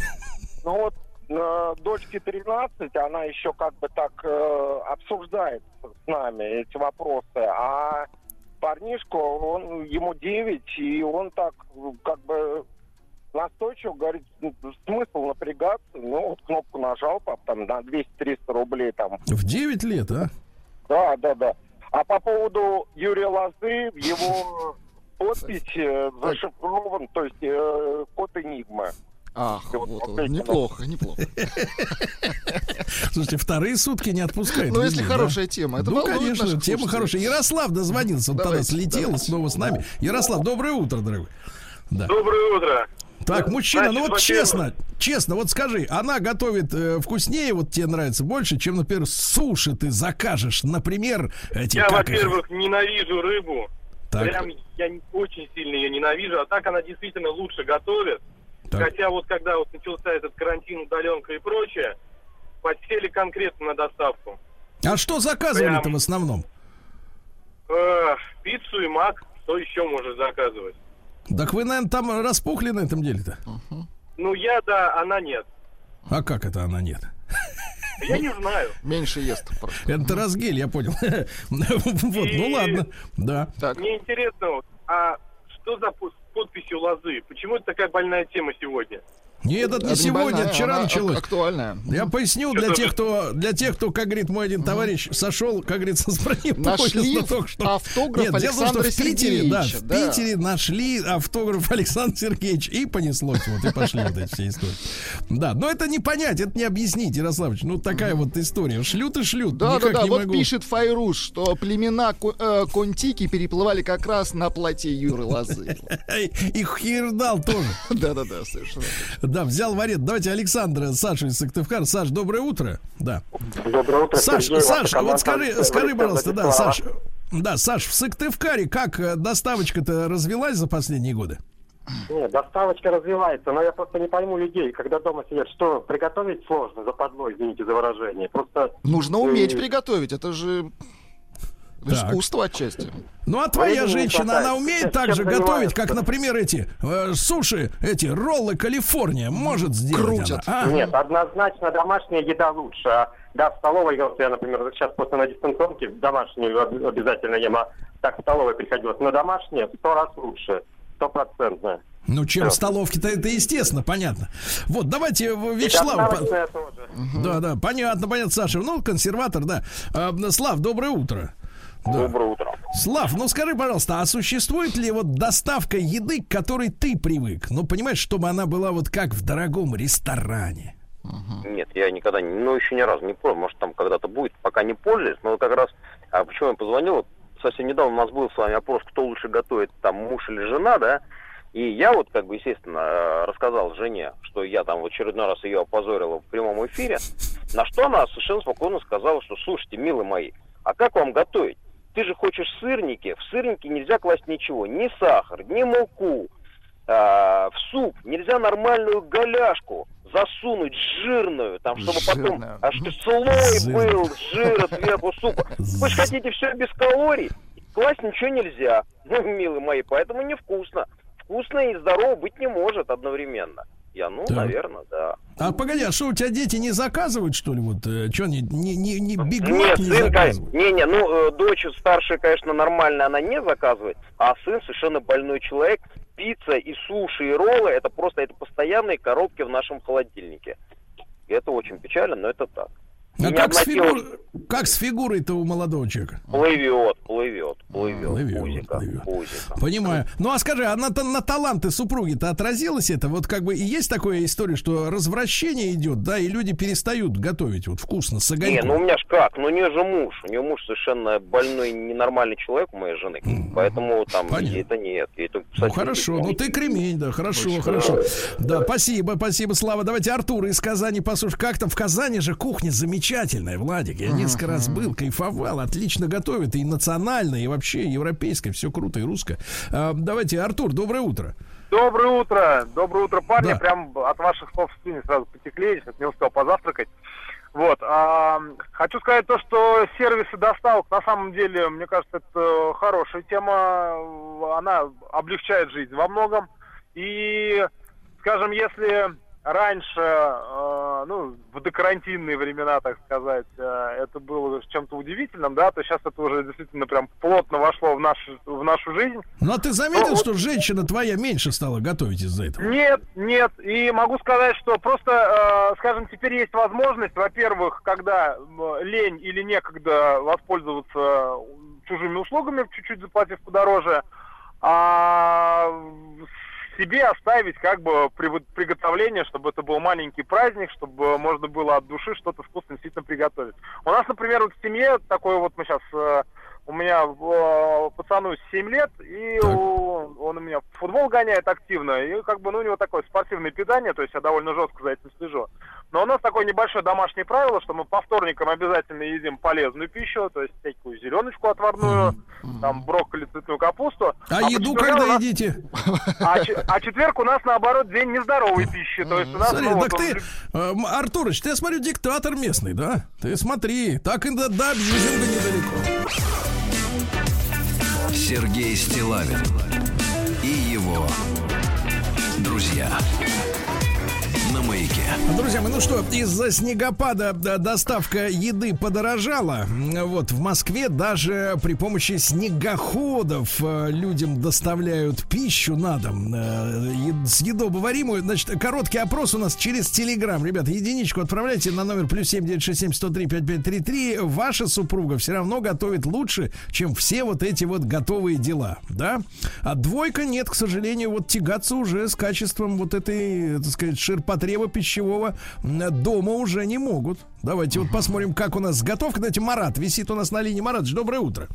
А, Да. да, здравствуйте, Сергей. Ну что, дорогой, повлияло вот на э, удовольствие от стрипнита домашней вот эта история с доставкой тотальной? Э, Знаете, Сергей, вот по поводу темы могу сказать два момента. Вот первое, что готовить ли лучше, чем в доставках. Ну, я доставками вообще, в принципе, никогда не пользовался. А ресторанов, могу так сказать, моя жена готовит по количеству больше, что этого остается. И иногда приходится выбрасывать, что очень расстраивает. А второй момент, э, зачем нужна доставка, когда есть макароны? Это логично, Люблю но макароны, макароны, макароны. поста- не, ну, макароны одни и те же, а доставка им разная. Ну, как-то вот так сложилось, что доставка... А сколько ж тебе э, лет-то, Маратыч? Мне 33. 30. Смотри-ка, а в 9 лет уже дети рассуждают, разница между вами небольшая, всего 20, э, так сказать, с небольшим. А вот девятилетние уже говорят, давайте-ка лучше закажем, чего париться, лучше погуляем. Давайте Сережу послушаем. Сереж, доброе утро. Доброе утро. Сереж, ну что, испортилось, испортилось качество готовки дома из-за доставки? Нет. И однозначно, потому что я, во-первых, даже с собой беру покушать, благо есть возможность э, это все подогреть. Вот. И с удовольствием употребляю первое и второе. Другой вопрос, что начал э, проблема со спортзалом исчезла. Так. Вот.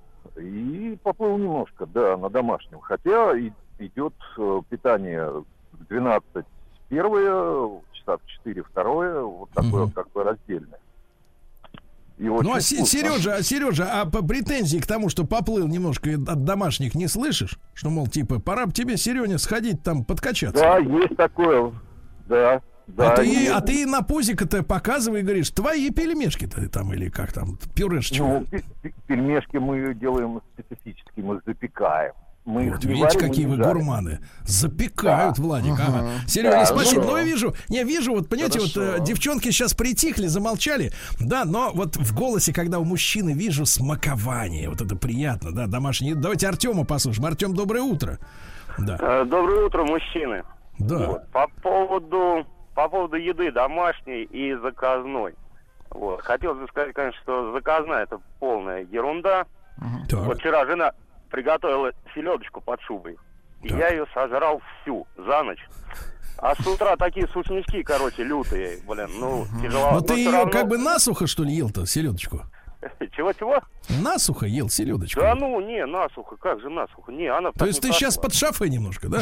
Ну, чуть-чуть есть, да, вот еду за рулем, побаиваюсь. Аккуратней. вот это не ты оставил бы машиночку-то, а? Да ну... Всю ночь ел селедку под шубой. Теперь сушняк. Отлично, да. Последний Ну, раз заказывал пиццу, вот. Так. э, съели ее, вот. А э, под пиццей на коробочке автограф лозы оказался. Очень хорошо, Прекратите, все, хватит. А люди, требуют. Владик, Владик, люди требуют остановиться. Все, давайте Ну, остановимся. Давайте, хорошее на завтра. Все, давайте. Андрей, послушаем. Андрюш, доброе утро. Андрей. Здравствуйте.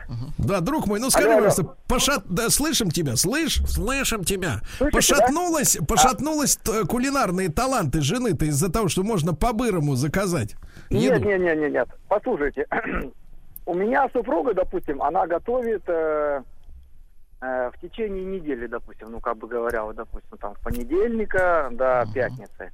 А если, допустим, мы выезжаем, выезжаем или, допустим, э, э, на даче там, серьезные блюда, там, гуси, мясо, это все делаю я, не- я никого не допускаю. Либо праздничные какой-то. Это все от меня зависит. Вот так вот. а. Гуси мясо, хорошо, гуси мясо. Да. Раньше были гуси-лебеди, да, теперь гуси мясо. Давайте спасибо. Виктора успеем послушать. Девчонки, вы, кстати, не стесняйтесь. Вы, может быть, э, так сказать, есть о чем сказать. Виктор, доброе утро. Доброе, доброе всем, ребят. Виктор, ну привет. как она? Как поварница-то сдала позиции под натиском деливери, понимаешь? Никогда, ни за что. На самом деле, я считаю, что у человека должно быть две вещи в жизни. Так. Это вкусно поесть и хорошо поспать. Молодец! На том и стоим, правильно? Виктор. Виктор, ну а скажи, а вот, вот все-таки ты вот заказываешь всю эту вот эту лапшичку там или суши или пиццу? Только в экстремальных случаях, каких-то, когда ну совсем некогда есть что-то, быстро перехватить надо, где-то только так. А так только дома домашняя еда и стараться, вот стараюсь все время вот так вот. Ну, смотри, какие консервативные товарищи. А вот из Новосибирска Саша. Саша, добрый день, Саша. Добрый день, Сергей Саша, Владислав. как в Новосибе с доставкой? Все в ажуре? Вот как раз я и работаю Так. в одну из э, служб такси, и как раз я занимаюсь доставками той самой еды по заказу. Я Ну а скажу, что, вот очень, скажи, да, пожалуйста, а очень средний портрет конъю- к- к- клиентуры это какие-нибудь одинокие женщины или одинокие мужчины? Вот много. Это нарисуй одинокие портрет. мужчины молодые, те, которые любят поесть и не любят ходить никуда. Не любят готовить. Мгм. Да. То и есть- еще, что самое интересное, наши все машины в таксопарке зарегистрированы на Юлию, на Юлию Лазу почему-то. Хорошо. Хорошо. Завелись, Владик, ты это прекращай, ну, очень- осекай. Давай, Очень хорошее. Первое, очень- что увидел Колумб на берегу Америки, это припаркованный плод лозы. Это же хорошо. Это реально хорошо. Да, давайте Сережу, Сережу послушаем. Слушай, Сереж, доброе утро. Доброе утро. Сергей. Сереж, ну скажи, пожалуйста, женщина расслабилась, хоть полегче ей стало от того, что можно заказать, а не вот варить там после работы. Они же говорят, и так уставшие приходят домой, тут еще этому кормить туда его давай. Ну, к счастью, у меня жена не работает, она занимается домашним хозяйством. Каждый ужин это обязательно горячее, свежее и салаты. То есть Каждый даже ужин? был- Да. А сразу Вот так было? Или ты ее, так сказать, тренировал, муштровал, вот, чтобы так было? Ну, вместе так натренировались. Вместе натренировались. Хорошо. Ну а по вкусу, скажи, прикольнее это, чем э, вот то, что привозят? Ну, я вам скажу, что у нас есть до- домашние вяленые помидоры. Обалденная вкусная вещь. То есть мы абсолютно не ленимся, никогда не покупаем полуфабрикаты, даже фарш делаем самостоятельно. Даже вот молодцы, молодцы, Сереж, значит, цифры теперь э, сумели ли женщины 62% готовят вкуснее. 60, а 38 Да-да-да. И последняя фразу «плотские утехи» придумал Юра Лоза. Сергей Стилавин и его друзья на маяке. Друзья мои, продолжается наш проект «Цифровая реальность». Э, Вот, знакомимся, как говорится, э, с будущим, которое надвигается э, с открытым забралом пока что. Знакомимся. И сегодня рад приветствовать на связи с нашей студией Илья Иванова, доцента Департамента электронной инженерии Московского института электроники и математики НИУФШЕ. Илья, доброе утро. Доброе утро. Вот, ребят, ну и сегодня у нас такая тема, мы поговорим об интернете вещей, э, ну, по возможности, простым языком, да, потому что это, это людей волнует, э, ну, конечно, так, на, на бытовом, на юмористическом уровне вопрос у нас такой, о чем думает наш чайник, вот, вот, но тем, тем не менее, да. Вот, А, Илья, давайте, э, давайте э, пойдем с, как говорится, с самого старта. Почему возникла вот эта потребность, да, сделать э, так называемый интернет вещей, чтобы способность передавать данные были у тех приборов, которые раньше, ну, как говорится, кипятили и не жужжали, да. Ну, наверное, потребность, она вызвана, как и весь прогресс, там, какой-то частичкой лени человека, любого.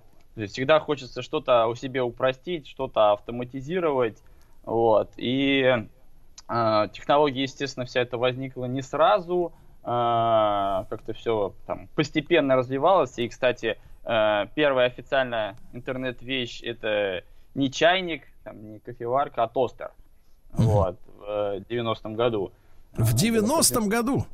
Да, в 90-м году это а, Джон Ромки, создатель и разработчик протокола TCP/IP, ну, наверное, слышали, такой Да-да-да. основной интернет-протокол.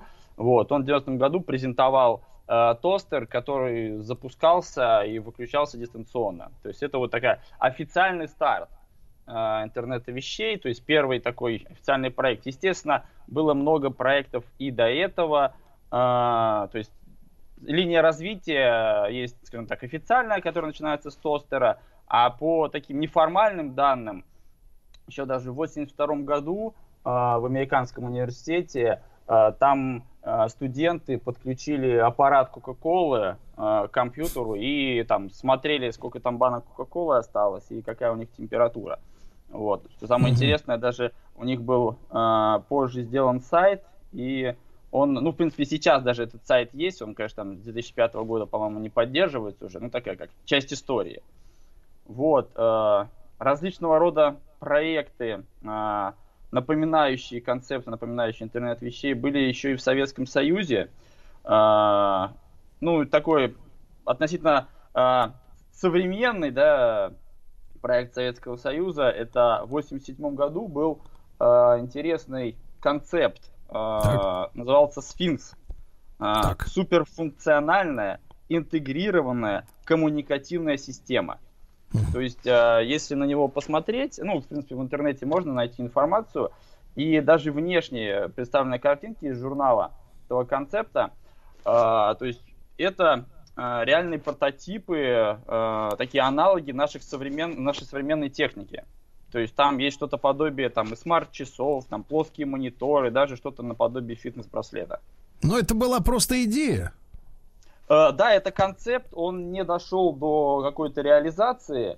Вот, ну, причин там можно много всяких э, и, и прочитать, и там самим mm-hmm. додумать.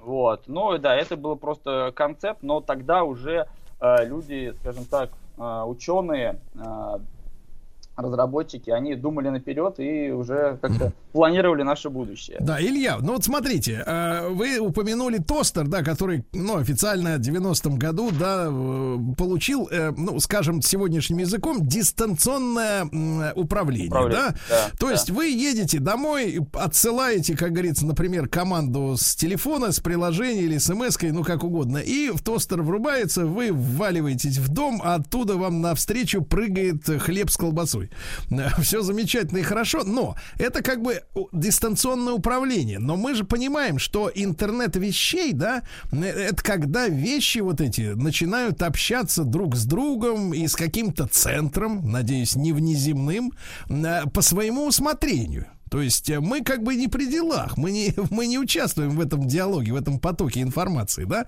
Вот это зачем? Зачем тостеру надо выходить в интернет и что-то там о себе сообщать, условно говоря. Вот в чем здесь задача? Ну, э, смотрите, в процессе эксплуатации, естественно, там человек э, старается минимизировать э, участие человека. Вот, это задача целого раздела науки, скажем так, да, техники, связанной с автоматизацией. Это началась еще задолго до появления э, интернета вещей, вообще задолго до появления этого термина. Э, сам, скажем так, э, вот то, что вы сказали, пример с тостером, да, э, пример вообще с бытовой техникой. То есть это же э, малая часть, малая часть э, всего интернета вещей. Большая часть даже занимает э, какие-то технологии, связанные с промышленностью, с социальной сферой. И там э, вещи, они они пока что еще не снабжены тем интеллектом, да, чтобы самим придумывать какие-то э, действия, совершать какие-то действия. То есть у них есть алгоритмы. Uh-huh. Есть э, вся система интернет-вещей, она состоит же из э, вполне э, понятных э, компонентов, вполне понятных составляющих. То есть все начинается с каких-то э, датчиков. Да. да? То есть э, датчики. То есть, то есть э, Илья, то есть Илья, да. это изначально это потребность в самодиагностике, условно говоря, да? Как в автомобилях есть, например, датчики износа колодок тормозных, когда тебе сигнализируют, что их пора менять, ты туда не залезал, а он тебе сам говорит, пора менять. Э, и так в широком смысле вот, вот то, то есть самодиагностика, да, вещей, процессов, технологий. Ну, как бы, скорее не самодиагностика, а, а такой непрерывный контроль. То есть э, тостер, тостер, он э, ждет ваш дома, э, ждет дома в режиме ожидания. То есть э, или, или он подключен там к системе э, там, GPS, да, и он смотрит, э, как, как вы перемещаетесь, и понимает, что если вы уже в радиусе там 5 километров от дома, да, пора загружать хлеб. Вот. Или же он просто ждет команды э, от приложения, что вы подъезжаете, нажмете кнопочку. Вот. То есть он сам по себе не, не догадается, да. Или, например, у вас э, настроена ваша система таким образом, что э, вы всегда дома там в 6 часов вечера да, и, соответственно, к этому времени все должно быть готово. Илья, ну вот смотрите, с моральной точки зрения, э, в принципе, я так воспитан, что прогресс, да, научно-технический, он решает какие-то проблемы. Но здесь, понимаете, появляется какой-то новый образ жизни, да, э, в, котором не проблемы решаются, а просто появляются какие-то новые опции, которые раньше отсутствовали. И я, конечно, понимаю, что я консерватор, но я не вижу особой, э, как говорится, проблемы самому нажать на кнопку и засунуть туда хлеб. Я потеряю на этом буквально, ну, условно говоря, минуту-две, да, э, своего времени. Или там, если кофе она, эта машина сделает, прежде чем я нажму на, нее, на ее кнопку, да, то есть, как бы а, эти, эти все фишки, они не решают проблем. У меня не было проблемы до этого с тем, чтобы э, есть тост по времени, да, или кофе сделать. А, а как бы получается, что это какой-то дополнительный такой additional сервис, да, э, и зачем он, зачем эти усилия тратить на создание вот этих всех вещей, для меня вот лично не очевидно. А, ну, смотрите, Сергей, а, как я уже сказал, то есть э, интернет вещей в том понимании, э, что вы говорите, э, а по сути технологии умный дом, то есть тест, тостер и вот вся ком- комфортная обстановка дома, да, это все технологии умный дом. Но интернет вещей это далеко не это. И в первую очередь, в первую очередь, это промышленность, там какая-то инфраструктура городская, то есть социальная сфера. А, то есть там это в принципе нужно, да, то есть повышение, а, повышать автоматизацию а, на предприятиях, да, повышать тем самым уровень безопасности всех этих процессов, естественно, минимизировать какие-то затраты. А уже оттуда, да, из этой сферы потихонечку различные технологии перекачивать и в нашу бытовую жизнь. Вот. А, Нек- ну, люди разные бывают, да, и бывают консерваторы, бывают, которые тянутся за всеми этими гаджетами, все в них обвешенные, да, то есть разные крайности, да, бывают. То есть э, человек есть, который боится всех этих технологий, ходит в шапочке из фольги, да, а есть люди, которые, ну, просто они там светятся все от этих всех э, смарт-часов, э, пестрых там каких-то там девайсов и прочего, и прочего. А, ну, просто, ну, надо, наверное, какой-то разумный а, комфорт, да, Uh, человека, ну, вы например, понимаете, стрессовая... Илья, Илья, проблема-то, проблема-то в том, мне кажется, очень большая заключается, что у человека нет выбора в этом смысле. То есть я, например, уже сегодня я не могу сказать, и это на официальном уровне, да, на официальном уровне я не могу сказать, что, ребята, знаете, а я вот хочу жить без смартфона. Потому что уже есть ситуации даже и в нашей стране, когда ты без смартфона не можешь решить какую-то проблему. Э, ну, как, учет в какой-то системе, да, получение каких-то услуг, э, вот, э, и так далее и тому подобное. И то есть мне, меня обязывают в этой, во всей истории вариться, да, не спрашивая меня, консерватор я или, так сказать, или вот наоборот, вот обвешанный весь всем. Понимаете, вот эта вот принудиловка немножко, я с моральной точки зрения смотрю, она меня немножко вот как раз и настораживает настораживает. Более того, э, меня же не спрашивали, хочу ли я быть зависимым от своего собственного смартфона, да, а, вот, и, вот, вот с моральной точки зрения мне вот это немножко тяжеловато, хотя, конечно, э, э, народ наш, э, так сказать, и не с тем смирялся, и не с тем смирялся, так сказать, и эту тему выдержит, да, я, я не сомневаюсь, но тем не менее, вот, Илья, а вот смотрите, мы с чайника начали, да, там, с тостера, вы сказали, что у, у чайника, ну вот мы знаем, да, как развиваются электронные все эти приблуды, они становятся все умнее, умнее, все производительней. И так вот я гипертрофированно, гротескно, может быть, скажу, что в какой-то момент чайник сможет, сможет быть умнее своего владельца. Может нахамить владельцу. Да, и если сегодня мы говорим, например, на, например, вот это вот, смотрите, автосервис, ну, например, книжки есть такие, интернет для чайников, да, вот сегодня, да, есть термин, да. А тут получается, что чайник даже может быть умнее чайник того, на кого рассчитана эта книжка. Вот насколько, насколько, как вы думаете, будет простираться м, ну вот именно интеллектуальные способности э, приборов, которые нас окружают. И, конечно, самый главный вопрос, а, будут ли они за нами следить? А, Потому что я уже несколько месяцев назад читал новость о том, что на каком-то там таможенном терминале, по-моему, обнаружены, э, привезли к нам, по-моему, везли утюги, а в этих утюгах-то уже э, блок связи с интернетом и самое, что, в общем-то, такое досадное, как бы так сказать, микрофон. Представляете, в утюге микрофон. Зачем ему микрофон? Наверное, когда гладишь, общаться там, с мужем или с чем-то, с кем-то еще. Нет, он, наверное, А, слушает, как шипит. Ну, Возможно. Ну, на самом деле, а, тенденции к повсеместному внедрению всех техно- технологий, это имеет место быть, и с этим, ну, наверное, бороться бесполезно. А, вопрос э, возникновения, как э, всем известном фильме, там, системы Skynet, а, мы надеюсь, что до этого не дойдет, что машины, все-таки люди окажутся а, достаточно разумны, да, разработчики, чтобы не наделять должным интеллектом а, такие системы. Но в любом То есть у нас, Илья, то есть у нас, Илья, на этом смы, на этом, э, на этом, на эту тему есть только пока что надежда, да? Га- га- Гарантий нету. Гарантии, конечно же, нету, но э, есть, э, наверное, э, как мне кажется, шанс, что э, мы, наверное, это пока не застанем. Хотя кто его знает. Вот, но мне кажется, до реального э, интеллекта пока что еще очень далеко. Уж очень много вопросов и проблем в этой сфере. То есть пока что это только фантастика и фильмы. Но э, скажем так, э, то, что вы говорите, за вами следят и этого боитесь, ну, за нами уже давно следят. И все эти системы э, и умного Не дома... нужно бояться. Нет, нет, Илья, я совершенно не против того, чтобы следили компетентные органы. Как говорится, честному человеку скрывать от государства нечего. Я про, я про конкретно про, про, про, про этот Я долбанный понимаю, я утюг. понимаю. Понимаешь? И вопрос-то в том, понимаешь, вопрос-то в том, куда он сливает звук этот, понимаешь? Потому что, когда, например, ко мне подходит на улице человек в плаще, показывает корочку, я из КГБ, пройдемте, это один вариант, да? Вот, хотя, возможно, вариант. Все в рамках закона. Мгм. А, Да, а когда Но у тебя него- как бы, а когда данные утекают в неизвестном направлении, вот тут уже, Ну, так на сказать, самом деле, тревожно. в очень известном они направлении утекают.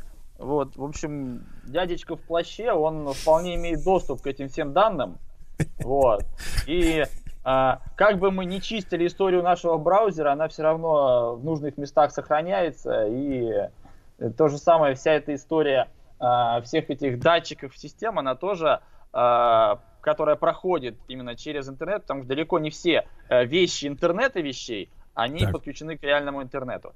Вот. А все, что подключено к реальному интернету, все сохраняется э, какое-то время. И это, кстати, одна из проблем, да, то, что а, огромное количество, это просто миллиарды всех этих э, элементов, датчиков прочих э, составляющих, и они генерят огромный трафик, который где-то как-то оседает, Хранить надо. так, Да-да-да. какое-то время. Ну, его не надо прям хранить, но он Да. оставляет А, след.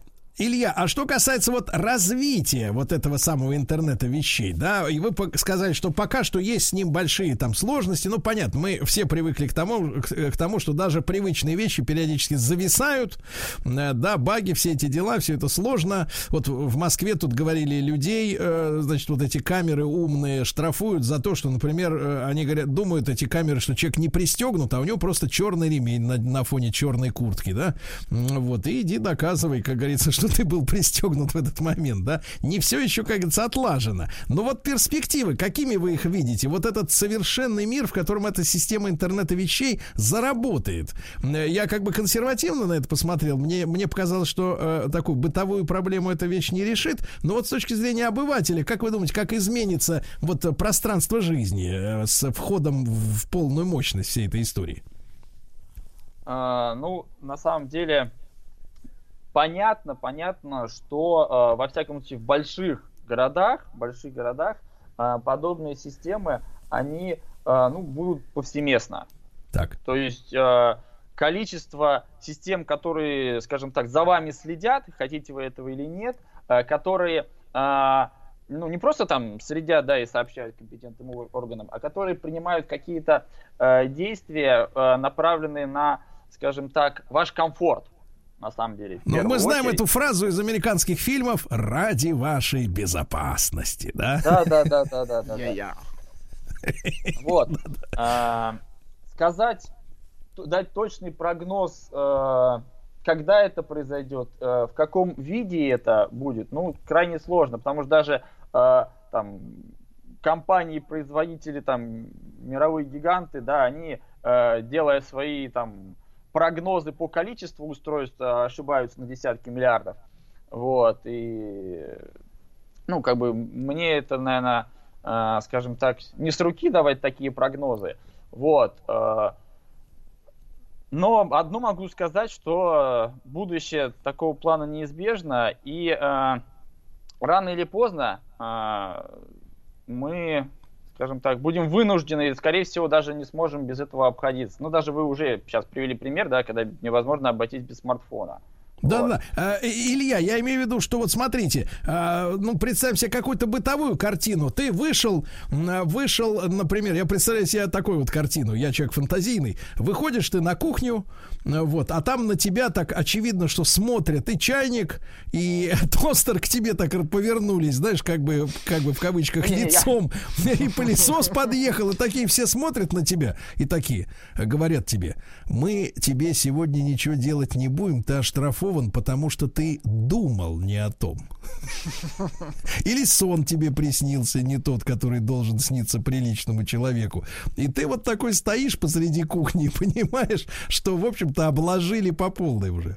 Ну, это так, это я фантазирую, конечно. Хотя, с другой стороны... такого еще может быть даже и не будет, да, но а, выйдя, зайдя на кухню с зубной щеткой во рту, да, и махнуть головой чайнику, что пора закипать, я думаю, это вполне реально. Вот, подобные системы уже, в принципе, э, в том или ином виде можно сейчас реализовывать. Ну, там, по хлопку, по кивку и так далее. Вот. Понятно, что со временем все это будет э, развиваться, модернизироваться. Э, активно развиваются технологии там, машинного зрения, машинного обучения, а все это ложится как раз-таки в основу интернета вещей. Все, все это позволяет более качественно отслеживать все наши действия, наши Да. жесты. Качественно отслеживать, это очень хорошо, да. да. Илья Иванов, друзья мои, с нами был, доцент Департамента электронной инженерии Московского института электроники и математики, НИУ Высшей школы экономики. Мы сегодня в рамках э, нашего проекта «Цифровая реальность» э, говорили о том, о чем же думает ваш чайник, о чем он, что он думает про вас. Встаньте в круг. Уже стою. Возьмитесь за поручни. Где? Закройте глаза. Дышите глубоко. Не подглядывайте. Гость из будущего.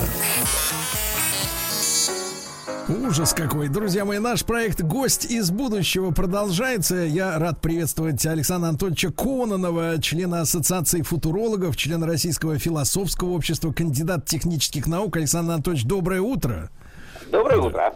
И сегодня мы в нашем цикле «Гости из будущего», друзья мои, э, рассмотрим перспективы систем социального контроля. Э, Как видеонаблюдение через камеры, установленные да, на столбах, э, так и через социальные сети. Александр Анатольевич, ну а какую вы видите вот в этой системе задачу главную? Давайте начнем вот с цели этой системы. Что, а, так сказать, создатели и те, кто это финансирует и стоит за всей этой историей, э, хотят получить э, в конце концов? Но главное это получить большую безопасность, потому что все позволяет, э, так сказать, нам э, контролировать э, то, насколько, э, значит, безопасно действует каждый из нас. И вообще говоря, вот, допустим, китайцы очень хорошо это сформулировали, они там как бы э, номер один сейчас в продвижении концепции большего доверия, кредита доверия. Вот, и они это сформулировали именно а, таким образом, что вот э, э, совершенствовать систему доверия, это значит вот поистине прекрасно, а вот разрушать эту систему это отвратительно. И вот они на этом строят вот сейчас там экспериментируют системой, э, значит, вот этого рейтинга доверия или кредитного рейтинга, там как угодно. Вот, что позволяет, так сказать, во-первых, э, значит, ну, э, им нас опыт показывает, что, вот, допустим, развитие тех же систем видеонаблюдения э, снижает преступность. Потому что преступники уже знают, за ними следят, э, значит, э, уже не- нет такого, э, допустим, э, граби- грабежей квартир, воровства в квартирах и так далее, потому что стоят в большинстве, значит, многоэтажных домов стоят системы наблюдения, по ним легко это все отслеживать и так далее. То есть преступность, преступность в результате все-таки падает. Правда, развивается другой вид преступности, там киберпреступность у нас сейчас вовсю, и мошенники, вот связанные с э, телефонными преступлениями и так далее. Вот. Но, тем не менее, это позволяет вот снижать и, главное, развивать систему доверия э, друг к другу, к людям. И вот тоже китайский опыт. Вот даже там система знакомств есть, да? И вот там даже в системе знакомств уже люди, э, значит, ищут э, и смотрят вот этот индекс доверия, который они там начали считать. А на самом деле э, сейчас во всем мире это считается. Вот они тоже, у них там это начинается с банков, с финансовых систем.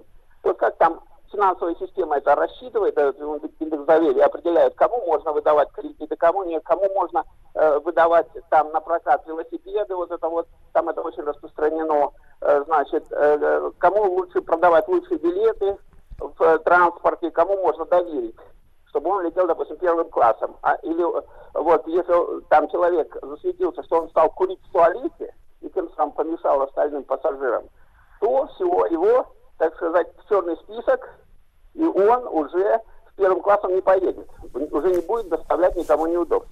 То есть вот в этом плане развивать систему доверия и систему безопасности. А, Ну, прекрасная фраза прозвучала у Александра Анатольевича, э, что вот преступность теперь осваивает киберпространство, то есть э, есть чем гордиться. Интеллектуальный уровень криминального элемента повышается. Да? Растет. Растет. Это, это хорошо. Учение свет, как говорится, не учение чуть свет. Александр Анатольевич, а вот что касается контроля через социальные сети. Вот видеонаблюдение, это понятно. Если видишь человека, например, с мачете, идущего по улице, да, ясно, что он достал эту штуковину не потому, что несет э, в музей или ломбард, э, вот, а хочет кому-нибудь отрубить голову. Это все понятно. А вот социальные сети, а, как вам кажется, вот э, там контроль, э, как он связан с безопасностью, то есть исследуется намерение человека, его убеждения или на более тонком уровне, то есть вот его психика по, по, э, по, надо сказать, по анализу э, составления текстов, да, э, выбору музыки, картинок, то есть вот эта сложная интеллектуальная система, которая именно изучают человека, прогнозирует его намерения наперед, что ли, получается? Ну, на самом деле, влияние социальных сетей сейчас довольно велико и самое, самое, разнообразное. То есть, вот, к примеру, вы акцентировали на одном моменте, что действительно это важнейший момент, что сейчас и кадровые службы, и даже вот э, системы знакомств, и системы, которые вот сейчас там профи.ру, которые помогают там репетиторам устраиваться и другим специалистам находить работу там, а вот, они ведут свои рейтинги там и по социальным сетям в том числе анализируют, и все, это делает искусственный интеллект, и уже даже те, кто организует вот эти системы рейтингов, они уже перестают понимать все алгоритмы этого искусственного интеллекта. Э, С тем, кстати, столкнулись и в Китае. Они уже не понимают, как искусственный интеллект там эти рейтинги расставляет. Вот. А он действительно в, соцсети заходит, все это анализирует, но существует еще обратная сторона, которая меньше, вот как бы говорится. Это то, что социальные сети позволяют выявлять недостатки социальных систем как таковых. То есть вот в многих, вот сейчас если посмотреть даже телевизионные программы, а вот вчера, допустим, а, там целая телевизионная программа по Первому каналу, э, значит, была посвящена этой проблеме, что соцсети сейчас позволяют выявлять недостатки в городах, в посе- в поселках, вот, и привлекать к этому внимание. Вот, то есть вот с этой точки зрения тоже повышается и безопасность, и э, развитие вот э, городов, населенных Александр Анатольевич. Александр Анатольевич, ну ведь так можем дойти до того, что вот эти вот э, социальные сети э, выявят недостаток какого-нибудь префекта. А это и происходит. А происходит. А вы посмотрите, вот сейчас э, боюсь собрать субъект конфедерации, не буду его называть на всякий случай, но буквально вчера показывали вот такого субъекта, который, значит, по которому, э, благодаря вот влиянию, так сказать, людей, э, было выявлено, что он взяточник, что у него родственники там э, роскошествуют вовсю И вот он сейчас подвергается суду, ну, в общем, не буду называть э, в эфире, чтобы на- не ошибиться на всякий случай. Я все-таки не специалист в этой области правовой. Но вот, пожалуйста, это вот прямо сейчас вы можете наблюдать в новостных программах.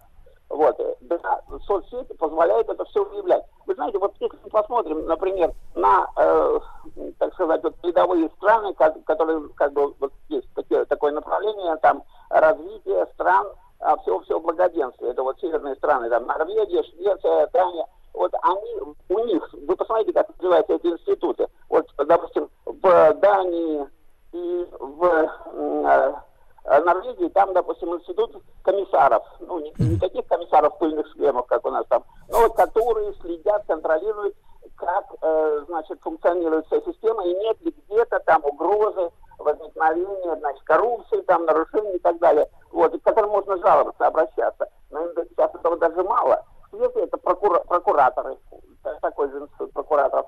Но в той же Швеции, например, с 90-х годов развивается система, э, значит, аудита, который аудит вот э, тщательно изучает всю практику социальной жизни и выявляет, где возможно возникновение там каких-то недостатков. И вот сейчас они все начинают завязываться с социальными сетями. То есть новую информацию они берут именно из интернета, из социальных сетей вот, для своей деятельности.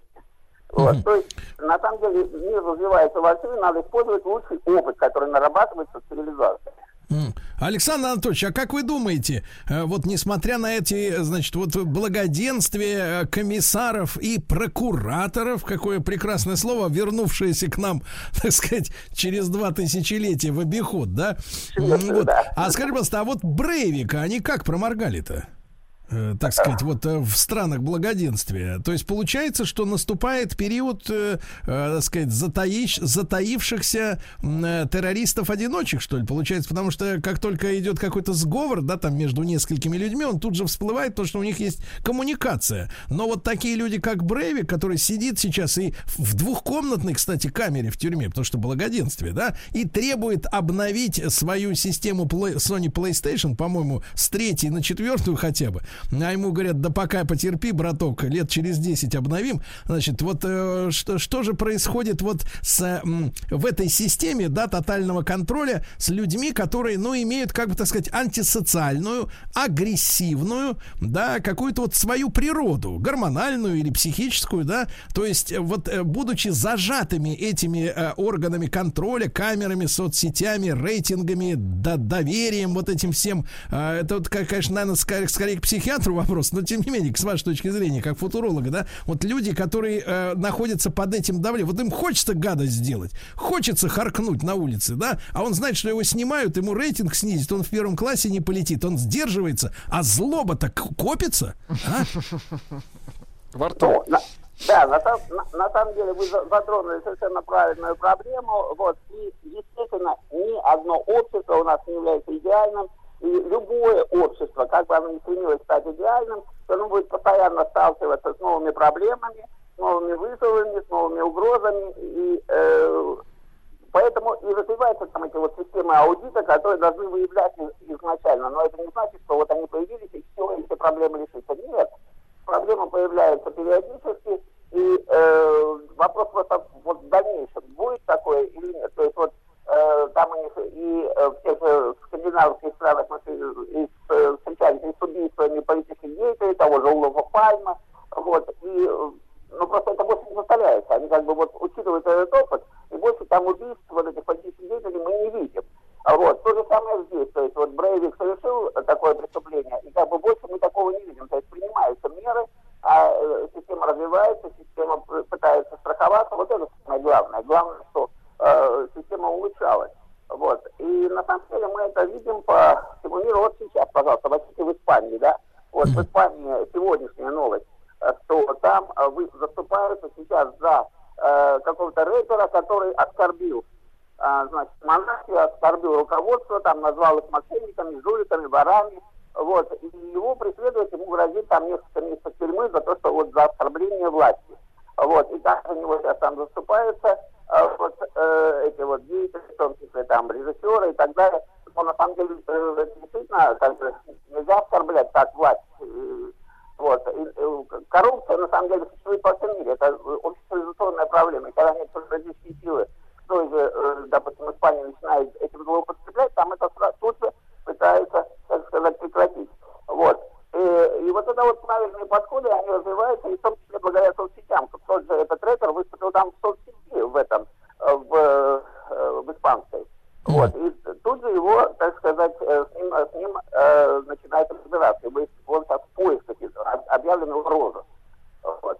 И э, э, то же самое с любыми другими преступлениями. На самом деле люди должны становиться лучше. Вот посмотрите, вот сейчас в Китае, да, их там опрашивают там какая-то пока на экспериментальной основе в некоторых населенных пунктах, так вот в тех населенных пунктах, где ввели вот этот социальный рейтинг, рейтинг доверия, значит, опрашивают людей, как вам стало лучше жить? Да, говорят, да.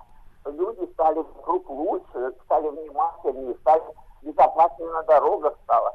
Вот. То есть, вот, То есть, то есть, а, то есть, вот смотрите, жить стало лучше, жить стало веселее, как говорилось, опять же, не, так сказать, не, не 10 и не, и не 30 лет тому назад, друзья мои, Александр Анатольевич Кононов с нами на связи, кандидат технических наук, о перспективах контроля безопасности. Встаньте в круг. Уже стою. Возьмитесь за поручни. Где? Закройте глаза.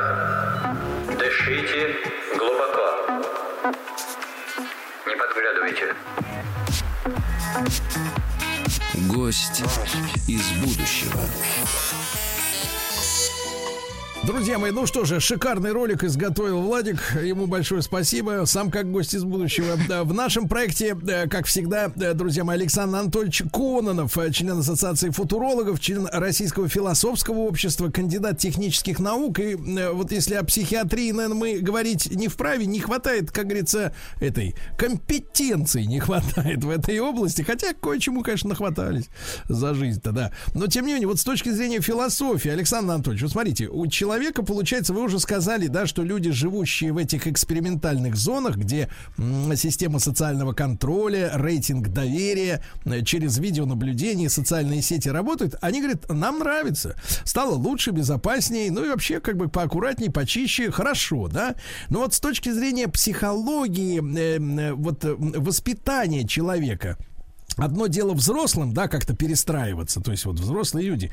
А как вы думаете, каким будет расти человек, э, если раньше, вот, да, вспомнить прошлые э, века, скажем так, да, или хотя бы даже э, десятилетия, то контролером была, ну, лучшая совесть контролер, это в Советском Союзе, да, скорее всего, а в целом, да, как бы вот была фигура Господа в сердце человека, в голове, вот, хотя, конечно, у подонков она, в общем-то, меркла, но, тем не менее, человек находился под надзором некоего высшего существа, который был, ну, скажем так, на порядок, на, на миллион порядков выше, мощнее, он создал, он создал землю, поэтому он, собственно говоря, имеет право на этот контроль, э, логически, да, если думать. А здесь сами люди сделали систему контроля, м, значит, и вот она за всеми смотрит, контролирует. Как вы думаете, как будет развиваться эволюция именно вот воспри... мировосприятия, э, проблем нав- морали, нравственности, да, при вот этой системе рукотворного контроля, не божественного? Ну, на самом деле развитие, да, все развитие цивилизации, оно э, нам показало, что э, развиваются механизмы облагораживания человеческой природы. Вот церковь, э, религия были этим первым механизмом, который э, вот сыграл вот эту важнейшую роль, роль облагораживания человеческой природы. И, конечно же, э, так сказать, она для многих и остается, этот механизм, но появляется множество новых. И вот, в частности, это вот э, эксперименты в этой области ведутся э, самые разные. Вот. Ну и, э, к примеру, вот то, что вы кос- кос- коснулись проблем психологических, э, вот есть такой сериал «Черное зеркало», значит, британский, котором они моделируют угрозы э, вот прогресса, угрозы прогресса. И вот, э, значит, вот в третьем сезоне, первая там серия, она как раз моделировала угрозы, связанные с системами социального рейтинга.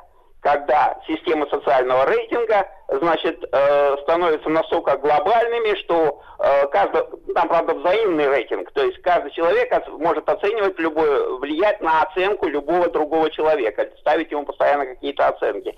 Вот. И буквально действительно там вот эту героиню это сводит с ума система, когда у нее там, э, значит, э, она сталкивается с ситуацией, когда там ей, ей нужно срочно оказаться на свадьбе подруги, а тут отменяют ей рейс, и она выходит из себя, вот, и все это кончается тем, что в конечном счете все, что ей остается, это получать удовольствие от того, что она полностью обнулила свой рейтинг, э, рейтинг значит, и э, теперь она может ругаться за то, как хочет, потому что тогда, э, значит, раньше это, э, так сказать, она себе не могла позволить. Вот. Э, вот э, действительно проблемы такого плана, они могут возникать, могут возникать, но э, вот на том и цивилизация. Цивилизация это адаптация. На том и, э, значит, и, собственно говоря, вот наша цивилизация, она как раз и хороша тем, что она все время развивается, она Александр учитывает Анатольевич, вот, Александр Анатольевич, ну, а, далее, да. а- а вы как специалист, как футуролог, да, который думал о будущем, как вы думаете, это поворот туда в развитии? Ведь всегда есть развилки, да, варианты, значит, как именно развиваться. Это поворот в нужную сторону с э, вот э, рейтингом доверия к гражданину? Ну, вы знаете, э, я думаю, что на самом деле э, вот в том же Китае у них там был план, что вот в э, этом году, в 2021, всех переведут на эту систему социального рейтинга. Конечно, не, не получилось у них. У них до сих пор это в отдельных только местах, в отдельных городах. Э, Вот, экспериментируют. И, э, значит, в частности, там захлебнулась эта система, когда вот попытались взаимный рейтинг, то она захлебнулась просто в жалобах друг на друга, там в доносах друг на друга, там кто-то шумит, кто-то облучает там кого-то, и они от этого отказались. То есть вот мы видим э, попытку развивать. Но с другой стороны мы видим, э, значит, э, вот такой, э, в Китае один подход, а вот в странах, допустим, то- традиционно, которые мы называем демократическими, там, либеральными и так далее, там э, несколько другой подход. Там вот эта система э, этого социального рейтинга, она реализуется за счет вот э, там всеобщего свободы этой прессы, значит, свободы а, значит, вы- выборов, вот это вот постоянные там смены, ротации и так далее. Вот. Там э, она действует по-своему. Вот. Ну, и на Ну, самом то деле... есть, как то есть, а, то есть, Александр Анатольевич, я правильно понимаю, что, в принципе, единого рецепта для всего земного шара, несмотря на пропаганду глобальности, нет, да, то есть все-таки ментальность и культура предыдущая, она оказывает очень серьезное влияние на те средства, которые нужно э, применять к тому или иному обществу. Ну, на самом деле, э, это вот э, тот плюс, когда, который мы имеем благодаря тому, что как бы человечество не едино, а все-таки разделено на страны, на отдельные зоны влияния, где действительно в отдельных странах, в отдельных можно экспериментировать, можно искать Хорошо. свои пути, Хорошо, а Александр Анатольевич. практики. Да, Александр Анатольевич, спасибо вам огромное. Как всегда, продолжим через неделю. Александр Анатольевич Кононов, э, кандидат технических наук. Мы говорили в цикле «Гость из будущего». Мне сказали в редакции, что вы прочитали рассказ и хотели поговорить. Каждый индивид должен иметь свою правду характера. А у тебя? Это все правда. Правда. А сути нету. Какой суть? Основной сути. Основные идеи великих писателей. Друзья мои, наш проект «Основные идеи великих писателей», конечно же, в нашем эфире, в подкастах, благодаря Елене Николаевне Корниловой, профессору факультета журналистики Московского государственного университета, доктору филологических наук. Елена Николаевна, здравствуйте, доброе морозное утро. Доброе утро. Да, у меня за окном минус 30, как у вас? Вы знаете, у меня показал, э, как бы часы показали минус 24, ну, если 30, то это Хорошо. совсем страшно. Я еще не высовывала носа, я не знаю, как вы. Хорошо. Друзья мои, мы сегодня с Еленой Николаевной поговорим о том, как Дон Кихот изменил мировую литературу. Но перед этим, Елена Николаевна, позвольте минутку буквально поделиться воспоминаниями, м, потому что в былые времена, когда еще существовали поездки по Европе, по работе я оказался в Консуэгре. Это Кастилия, Ла-Манча. Э, Значит, это ну, там несколько десятков километров, я помню, от Мадрида. Вот э, тот самый знаменитый холм, э, длинный такой, вытянутый среди э, степи э, испанской, скажем так, да, вот на котором э, расположены вдоль, вот в ряд они стоят ветряные мельницы испанские, древние, средневековые, белые такие, со строконечными крышами, э, цилиндры, да, замок стоит рядом, и вот как раз в тех местах, где Дон Кихот как раз совершал свой подвиг, вот есть легенда, да, может быть и не легенда, и он э, несся на коне и атаковал эти ветряные мельницы, довелось побывать, естественно, магнитик на холодильник на память оттуда и футболочка, вот, э, Ла-Манча. Э, прекрасные места, Прек- прекрасные места, да. Ну что ж, вам стоит только позавидовать, это очень интересно. Да, не, ну, очень красивые действительно места. И, э, да. Э, Елена Николаевна, ну вот смотрите, э, мы, конечно, Дон Кихота уважаем, да, хотя понимаем, что он ведь как бы тов- товарищ-то сумасбродный был, да, вот. А как современники воспринимали это произведение вот в то время? Ну, честно говоря, современники восприняли это с большим э, энтузиазмом, потому что когда вышла первая часть Дон Кихота, то э, он, в общем, был крайне востребован, этот роман, и даже вышла подделка под него, то есть э, вторую часть написал некий, как бы, ави- э, человек, который вот претендовал на э, авторство этого романа, и если есть попытки, как бы, продолжить роман и заработать на эти деньги, на это как бы какие-то средства, то вы понимаете, что роман востребован очень даже. Но ведь это был роман изначально пародийный, да, он был, он был и комичный, удивительно комичный, потому что Сервантес задумал пародию на рыцарские романы. А рыцарские романы тогда в Испании были очень популярны. Ну, Ну, в то время, говоря, Елена Николаевна, но мы должны понимать, да, поскольку мы все-таки очень далеко от того времени, да, вот находимся, а, и, и многие события для нас вот как-то слипаются в единое, да, которые были разнесены там друг с другом на сотни лет, э, надо пояснить, э, что, конечно, рыцари к тому времени уже закончились. Ну вот, э, Честно говоря, конечно, история рыцарства, конечно, закончилась. И расцвет рыцарского романа был где-то в 12 ну, в 13 веке. А Сервантес жил уже вот э, в конце 16-го, начале 17 века.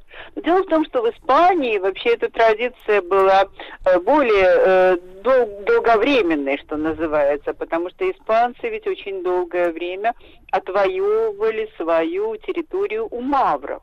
И это отвоевание закончилось вот-вот, чуть, чуть раньше рождения Сервантеса, да, потому что реконкиста семь веков длилась, и э, рыцари, которые как бы сражались с маврами за христианскую идею, они были в Испании вот еще живы. А потом, соответственно, Испания имела вообще бесконечное количество и других как бы войн, потому что была экспансия в Америку, да, и э, захватывались какие-то колонии, и испанцам приходилось наконец сражаться с турками.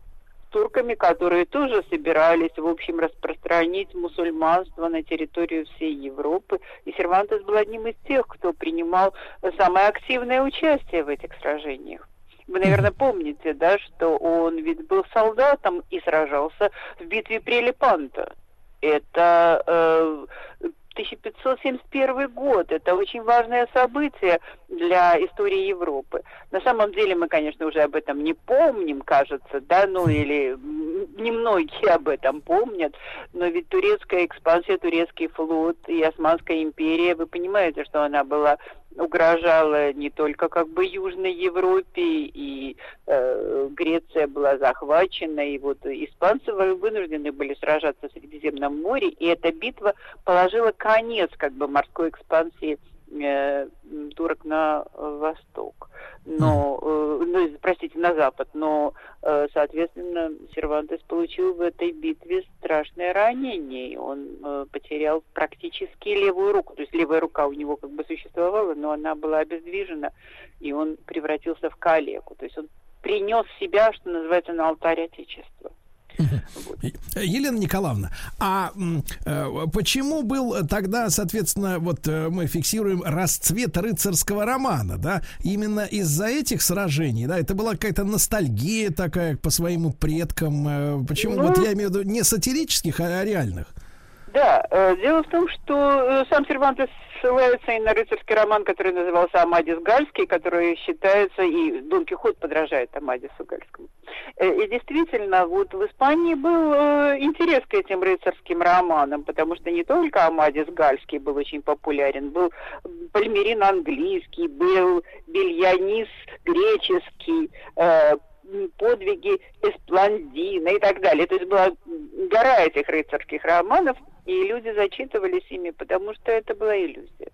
Это была фантастика, это был, ну, если хотите, виртуальный мир. Вот наши современники погружаются во всякие компьютерные игры. Всем нравится «Игра престолов» почему-то, да, вот все играют Ну, ну, то есть игры. в наше время, если сравнить, это вот э, как раз переход, например, от э, м, таких глубоких и э, умных фантастических романов к фэнтези, да, когда вот намешано прошлое и будущее, и магия, и, и люди, и вот все в одном. Но главное, чтобы не думать, верно. не думать, что за окном сейчас происходит. Да? Да, да, потому что фантастика была совершенно невероятная, и потому что бедняжкам, как бы рыцарям приходилось сражаться со всякими чудовищами, ну вот с великанами, например, да, или с различными воплощениями зла, с, с- ужасными монстрами, и чего только не было. И на пути рыцарей встречались какие-то вращающиеся замки, и волшебники исчезающие, ну и потом в ры- рыцарский роман это всегда роман э,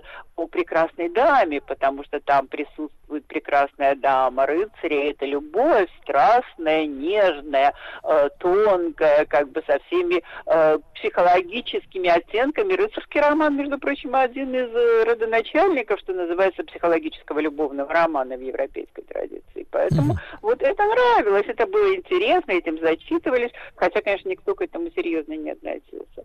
И, честно говоря, ведь не только наш э, нищий бедняжка э, Алонсо Кихана добрый э, свихнулся, но вообще, когда он э, вот странствует по Испании, он встречается с очень многими людьми, которые знакомы с рыцарскими романами, все о нем знают. Ну, например, трактирщик, да, который якобы является королем, живущим в замке и посвящает как бы нашего э, бедного сумасшедшего Идальга в рыцаре, или там э, вот даже Бродобрей, или священник, все они читали эти рыцарские романы, все знают. Поэтому вот это такая была популярная традиция. А Сервантес прекрасно понимал, что это, конечно, все ложь, смешная, комичная, ненужная ложь, и он пытается создать некую пародию на такой роман, поэтому изначально роман очень комичен. Он комичен по сути, и когда вы начинаете читать, вы поражаетесь как бы тому, что происходит с главным героем. Потому что главный герой милейший Идальго. Да? Идальго, ну, он дворянин, да, мелкий дворянин, э, у которого нет ничего, да, он беден. Ну, Он типа Д'Артаньяна. Ну да, беден как церковная мышь, но в Испании это было даже страшнее, потому что вот чуть э, моложе, э, скажем, Сервантеса был такой известный испанский писатель Франциско Кеведо, он тоже был сатирик, и с очень острым языком он говорил, что, конечно, испанские Дальго, Кабалеро, они такие как бы гордые, да независимые, они э, э, предпочитают носить дрявую одежду, а не штопать, потому что штопанное это, это уже все, это никуда не годится. Лучше с, дыр- с дырами. И вообще вы можете встретить великолепного Идальга в роскошной шляпе, в длинном плаще и в перчатках, но только под этим плащом больше ничего нет. Потому что вот они абсолютно нищие.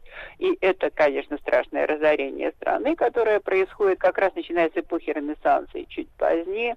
Оно потом приведет, конечно, к э, очень трагическим последствиям ну, к XIX веку для Испании, когда э, держава, которая была самой э, заметной державой в эпоху Ренессанса, да, вот высо- пос- высокого Ренессанса, когда жили Сервантес и Шекспир, и потом э, в 17 веке, а она превращается в окраину Европы уже в 19 веке, да, разоряется совершенно.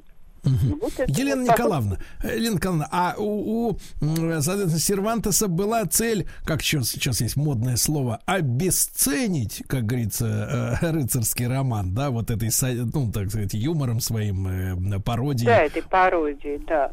Ну, конечно, он хотел вернуть людей к действительности, и на самом деле многие, ну, например, специалисты по испанской литературе указывают, что в романе Дон Кихот, э, хотя он назывался, конечно, хитроумный Идальго Дон Кихот Ломанческий, так он назывался у Сервантеса, Так вот, э, в этом романе происходит не только э, использование э, элементов рыцарского романа пародийное, но и слияние с э, традицией плутовского романа, потому что действительность, испанская действительность, современная Сервантесу, широчайшей рекой вливается в этот роман, и как раз она становится антитезой, становится противодействием как бы э, Дон Кихоту, так что его фантастические бредни в столкновении с реальной действительностью заканчиваются бесконечными э, как бы побоями, да, колотушками, которые сыплются на голову э, нашего рыцаря, странствующего его оруженосца, как просто из рога изобилия.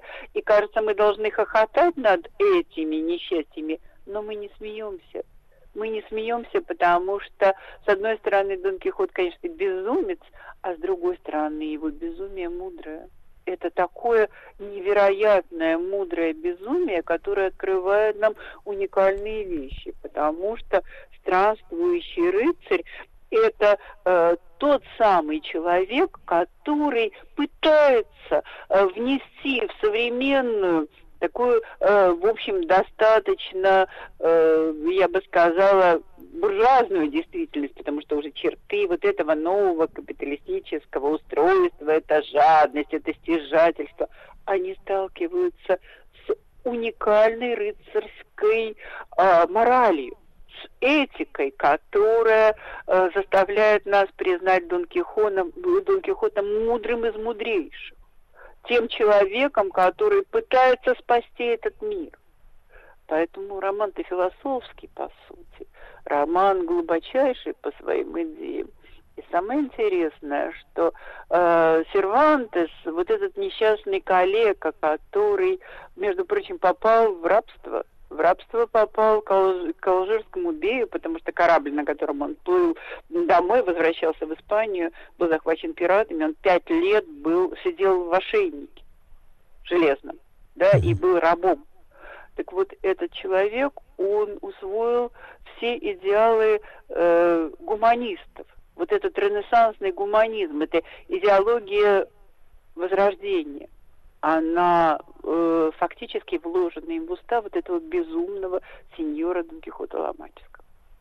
И это невероятная антитеза, да, невероятное вот э, явление, которое позволяет Сервантесу очень точно оценить свое время и очень точно нам его показать и показать истинные ценности. Вот почему великий роман, величайший, один из величайших да. может быть, в истории мировой литературы. Да, да, да, вы, вот абсолютно да, ловлю себя на мысли, что э, да, когда мы сегодня, ну, сегодня реже, но там в моей юности, в детстве э, это была история с, э, там, когда человека называли Дон Кихотом или Дон Кихотствовал, он был действительно, может быть, наивен, вот, мечтателен, но он ни в коем случае не был лузером и, так сказать, сумасшедшим. Он действительно, это, это была чистота, чисто, чистый порыв сердца, в первую очередь, да воспринимался. Елена Николаевна, а э, как же литература сама вот э, в результате выхода этого романа в начале 17 века изменилась? А, удалось Сервантесу э, проводить в библиотеке окончательно рыцарский роман? Ну, надо сказать, что действительно рыцарский роман э, перестал пользоваться таким успехом, и он, э, в общем, умер, конечно, даже как в массовом сознании для массового читателя, потому что у Сервантеса, конечно, было огромное количество поклонников и продолжателей, которые э, как раз поддерживали его идеи. Но самое главное, что э, из этого романа явилась новая мораль новая мораль, которая, конечно, была необходима не только Испании, но и всей Европе. Это мораль гуманистическая, и время-то гуманистов уже проходит. Вы посмотрите, что ведь Сервантес умирает в 1616 году, кстати, в, одну, в один и тот же год э, с Шекспиром, да, да, со вторым великим гением эпохи Ренессанса. Они современники и умирают в один год. И э, с, практически это год, ну, конец ренессансной эпохи, а дальше наступает более жесткое время, железный век. Вот тот железный век, о котором все время говорит Дон Кихот, потому что он считает свой век железным, а мечтают о веке золотом и делают все для того, чтобы этот век наступил. Ну, понятно, что, конечно, он находит огромное количество читателей и огромное количество поклонников. Это, конечно, величайший роман еще и в том смысле, что это начало европейского романа. Потому что, э, ну, э, мы уже говорили, когда говорили об Апулее, что это был роман, да, романный жанр, Э, хотя греки его называли второй софистикой, ну, ну и так же, как и римляне, не знали такого термина. Термин роман появляется как раз с рыцарскими романами. То есть происходит этот термин от романский романский, да, вот этот стиль, э, ли- в том числе и в изобразительном искусстве, и вот в литературе, э, для того, чтобы отличать как бы от э, более поздней готической литературы. А вот Сервантес воплощает ту форму романа, которая затем будет реализована в новое время уже и в просветительском романе, и в романтическом романе, и в реалистическом романе. То есть с Сервантеса начинается вот эта традиция романной литературы, которая и сегодня существует. И несмотря на все разговоры о смерти романа, которые вели французские структуралисты, пока он еще жив, и вот романы появляются в нашей действительности. Елена Николаевна, как всегда, огромное спасибо. Елена Николаевна Корнилова, профессор факультета журналистики Московского государственного университета в нашем проекте «Основные идеи великих писателей». Мне нужен магнитофон заграничный, американский или немецкий? Вот есть очень хороший, отечественный. Спасибо, отечественный не подойдет. Заграничный надо изыскивать. Я понимаю, сколько? 50. 50? Ну, возьмите себя в руки. Нужно узнать, нужно привезти. Италия. Да. Бриндятин на маяке. Дорогие друзья, а, новый сезон брендятины э, стартует сегодня. А, Я сам в это не верю. Мне кажется, что у микрофона бионикл. Нет, это не Бионикл. Сергей, доброе утро. Сережа, доброе утро. Влад, доброе утро, уважаемые А, радиослушатели. Рустам, да, это Рустам. новый, я надеюсь, заключительный Да. се- сезон. Рустам, Рустам, вы Этого- нас так просто этого не радиосериала, отскурите. да, да, Давайте Сергей я вам Валерьевич. скажу так, я Да. вам скажу так. Нам нужен проверочный вопрос, чтобы люди поняли, что это, Что не, это не за- запись, конечно. И Да, я хорошо, задаю Сергей его, Валерьевич. задаю Так, его. да. Дважды два. Четыре. Молодец, это не запись. Да ладно, это запись. Ну, С вами. Это запись. С вами Да, ну, искусственный пожалуйста. интеллект. Искусственный Да. интеллект. Слушайте, у меня вопрос к вам, Сергей. Значит, в моем детстве в городе Курган-Тюбе были гаражи. Вопрос к вам, к нашим радиослушателям, к Владу, а были ли у вас гаражи, Сергей Валерьевич, Ну, рядом конечно. с домом? И что вы там делали? Дело в том, что мы были маленькими людьми, мы могли протиснуться между гаражами. То есть они, как правило, И что вы стояли... делали между гаражами? Мы, естественно, играли в прятках, э, в прятки, и можно было просочиться. Более того, самый кайф был зимой, когда наваливало сугробов, мы забирались и на крыши гаражей. И Вот, что вы это- делали на крыше гаражей? Ну, мы скатывались, прыгали, скатывались, пры- наблюдали скатывались, за рассветами, закатами. Потом, э, потом э, ребята старшие приносили какой-нибудь карбид, мы жгли его. Слушайте, а вот крыши тех гаражей, значит, которые были в вашем дворе, они были из шифера? Нет, это были металлические, Металлические. гаражи, а, вот у нас, а вот у нас из шифера. У нас из шифера в Кургане-ТБ. Но, значит, э, э, я думаю, что наша с вами история, история Влада, наших слушателей развивалась бы абсолютно по другому сценарию, если бы этот самый гараж, о котором мы сейчас с вами говорили, эти самые гаражи, находились не в Ленинграде, не в. Ленинграде, не в Курган-Тюбе, не в Сочи.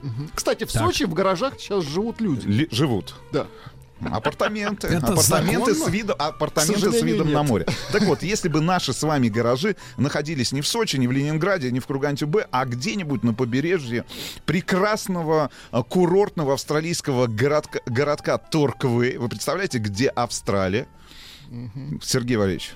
Да, представляю, Представляете? Там, там, да, да. Вас бы звали Алан Грин, а меня Джон Лоу. А его? Просто А его австралиец. Владик. Просто Владик, просто Владик австралиец. Короче, история Квиксильвер. Что вам Так. приходит на ум, Сергей Валерьевич? Ну, это те самые вот эти, э, Кто? которые Кто, валятся что? сверху. Валятся сверху, что дэнс-музыка, хорошо, тоже не- неплохо. Нет, нет, это форма для сноубордистов и прочее. А на самом деле, а на самом деле, если говорить об истоках компании, которая сегодня, конечно же, представляет из себя гигантскую корпорацию, конечно же, в первую очередь надо говорить об одежде для серферов. А какая у серферов может быть одежда, Сергей Валерьевич? Ну, Трусы. Правильно, но не трусы, С не трусы, а я вас научу. Борт, шорты. Борт? Борт, доска, шорты. Сергей А Валерьевич, чем они запомните. отличаются просто от трусов? А я вам расскажу. А я вам расскажу. И расскажу историю компании Quicksilver. Кстати говоря, обратите на написание а, бренда. В нем Так. отсутствует одна буква, потому что в свое время, на самом деле, а, название а, для бренда придумала жена Алана Грина. И что она сделала? Что она сделала? А? Так.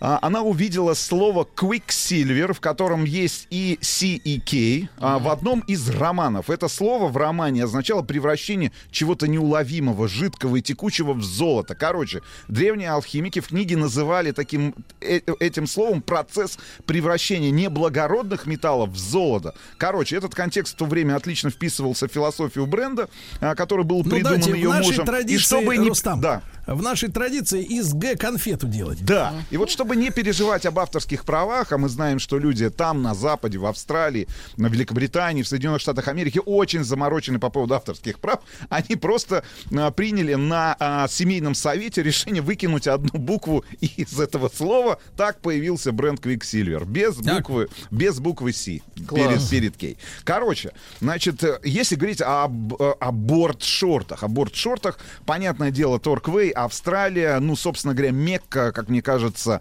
для людей, которые любят серфинг, которые любят кататься на волне, значит, укращать, может быть, даже эту самую волну. В чем была проблема? Укращать шорты. В чем была проблема? Вся эта история началась в 1970 году. Нас с вами еще не было в планах, не было в планах и в Ладуле. Значит, я не помню, какие события происходили в 1970 году в Советском Союзе, но люди в Австралии, Не, в ну, курортном кстати, этом городке был. Торк... Был уже? Уже был в планах, Нет, уже в был. Планах был. В Хорошо, планах был, хорошо, да. был в планах. Короче, но люди сталкивались ежедневно с одной и той же С проблемой. волной. Проблема одна. Мокрые шорты. Потому что шорты, мокрые шорты, которые... которые это да, проблема. да, это проблема на самом деле, да. И мокрые ноги, Сергей Валерьевич. И сейчас для вас будет откровение. Гигантским откровением, как и для меня, как появились уги, потому что эти же самые парни придумали и уги, хорошо известные вам, как один из э, таких, ну, мне кажется, Аксессуаров. а, аксессуар- да не просто, есть, погодите, я, я бы не, не- сказал, не- что не это аксессуар, а погодите, бренд э, вот такой амбассадор австралийский. Вот Погодите, видишь а уги, уги- понимаешь, это Австралия, да. Уги это что, не, не одежда этих аборигенов?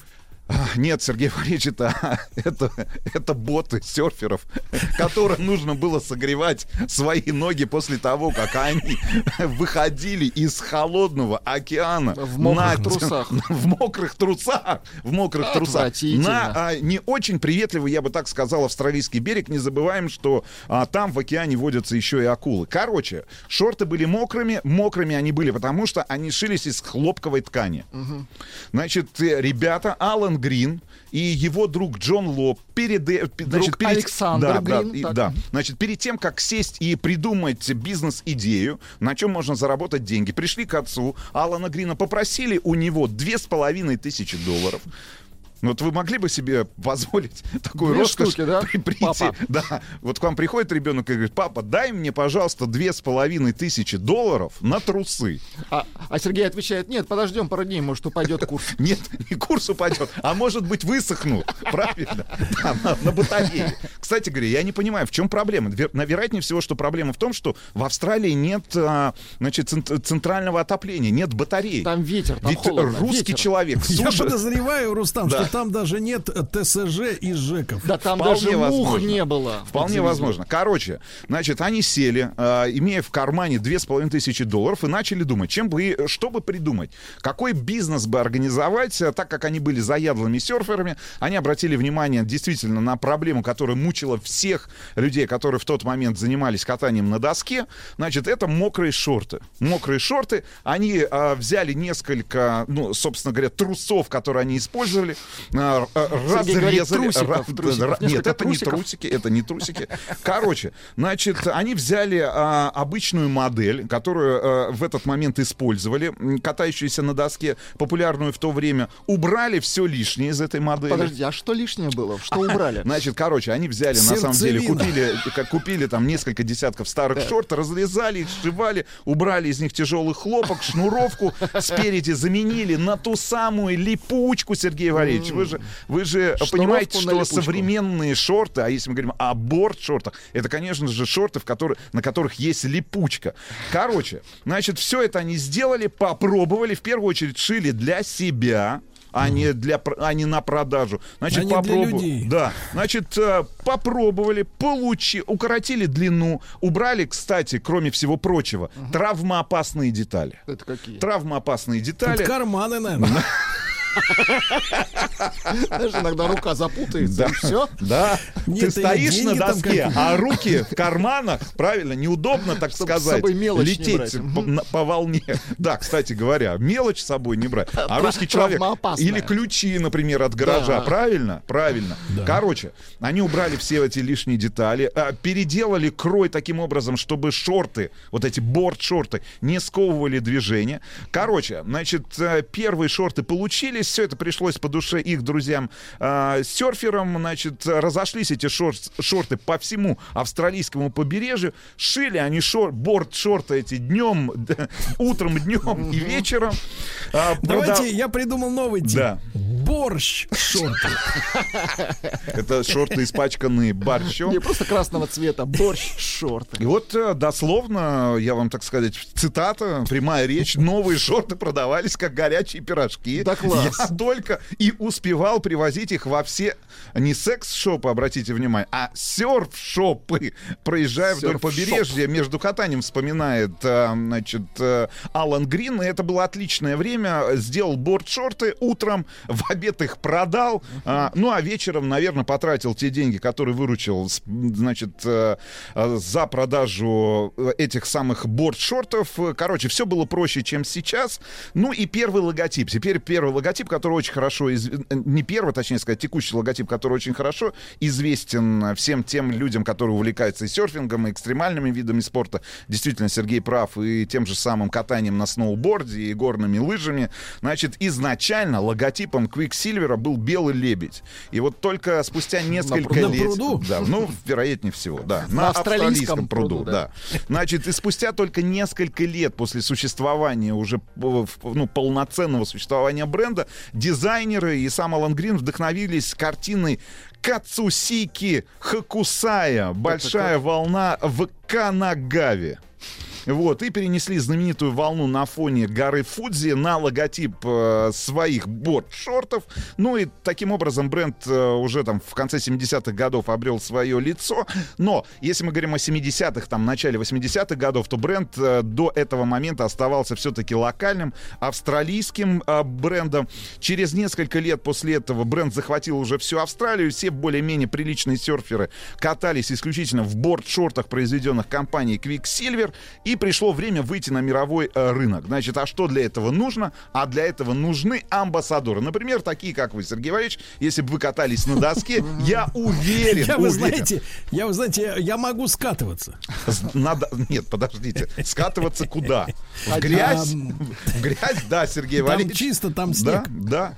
Короче, значит, они начали искать э, серферов, как это обычно и бывает. В общем, тогда не было клабхаусов, не было Фейсбука, не было Одноклассников, не было ВКонтакте. Не было В общем, Юрия такая, Лозы. Да, А, не нет, было он был. Ю- Юрия Лозы, не было интернета как такового, поэтому это все наверняка происходило по переписке. Письма шли долго. Короче, в общем, в разных частях мира они стали искать своих последователей, людей, которые катаются на доске. Одним из таких людей стал Джефф Хакман, который предложил продвигать этот бренд в Соединенных Штатах Америки. И вот в конце 70-х, начале 80-х годов они основали филиал компании Quicksilver в Соединенных Штатах. Ну и э, на самом деле, если говорить о стартовых каких-то э, вещах, о, старт, о, о старте продаж того же самого Quicksilver в Америке, то изначально ребята продавали, например, свои борт-шорты на калифорнийском побережье просто из своего микроавтобуса. Наверняка это был там какой-нибудь Volkswagen Bulli. Ну, чисто за черный нал. Чисто за черный нал. В общем, а, начали начали спонсировать серферов очень известных. А, кстати, в конце 80-х годов, уже в начале 90-х, они начали заключать миллионные спонсорские контракты с топовыми мировыми серферами, например, таким как Томом Кэрроллом. И рекордный в отрасли контракт э, вот этот с Квиксилвером сделал первым в мире миллионером-серфером. Вы представляете, вы катаетесь на доске, а у вас в карманах ваших Вы борт нет, нет, брат, не в карманах. А где? А просто там. Где там? На, Внутри, на, на счете. На счете. Липучкой. хорошо. Ну и, понятное дело, не, э, не стали останавливаться. Американский рынок, европейский рынок, э, тусовки. Появился в 90-м году бренд Рокси, который хорошо известен. Это женская одежда для серфинга и для экстремальных видов спорта. Фирма Мервин, это производители сноубордов. DC Shoes, это тоже сегодня корпорация. А, Сервер Элемент, DC Billabong, Billabong. Ну, короче, 50 И лет в прошлом году а, а, отпраздновала компания. Это была краткая история компании Quicksilver. Бриндятина вернулась. До встречи на следующей неделе. Еще больше подкастов на радиомаяк.ру.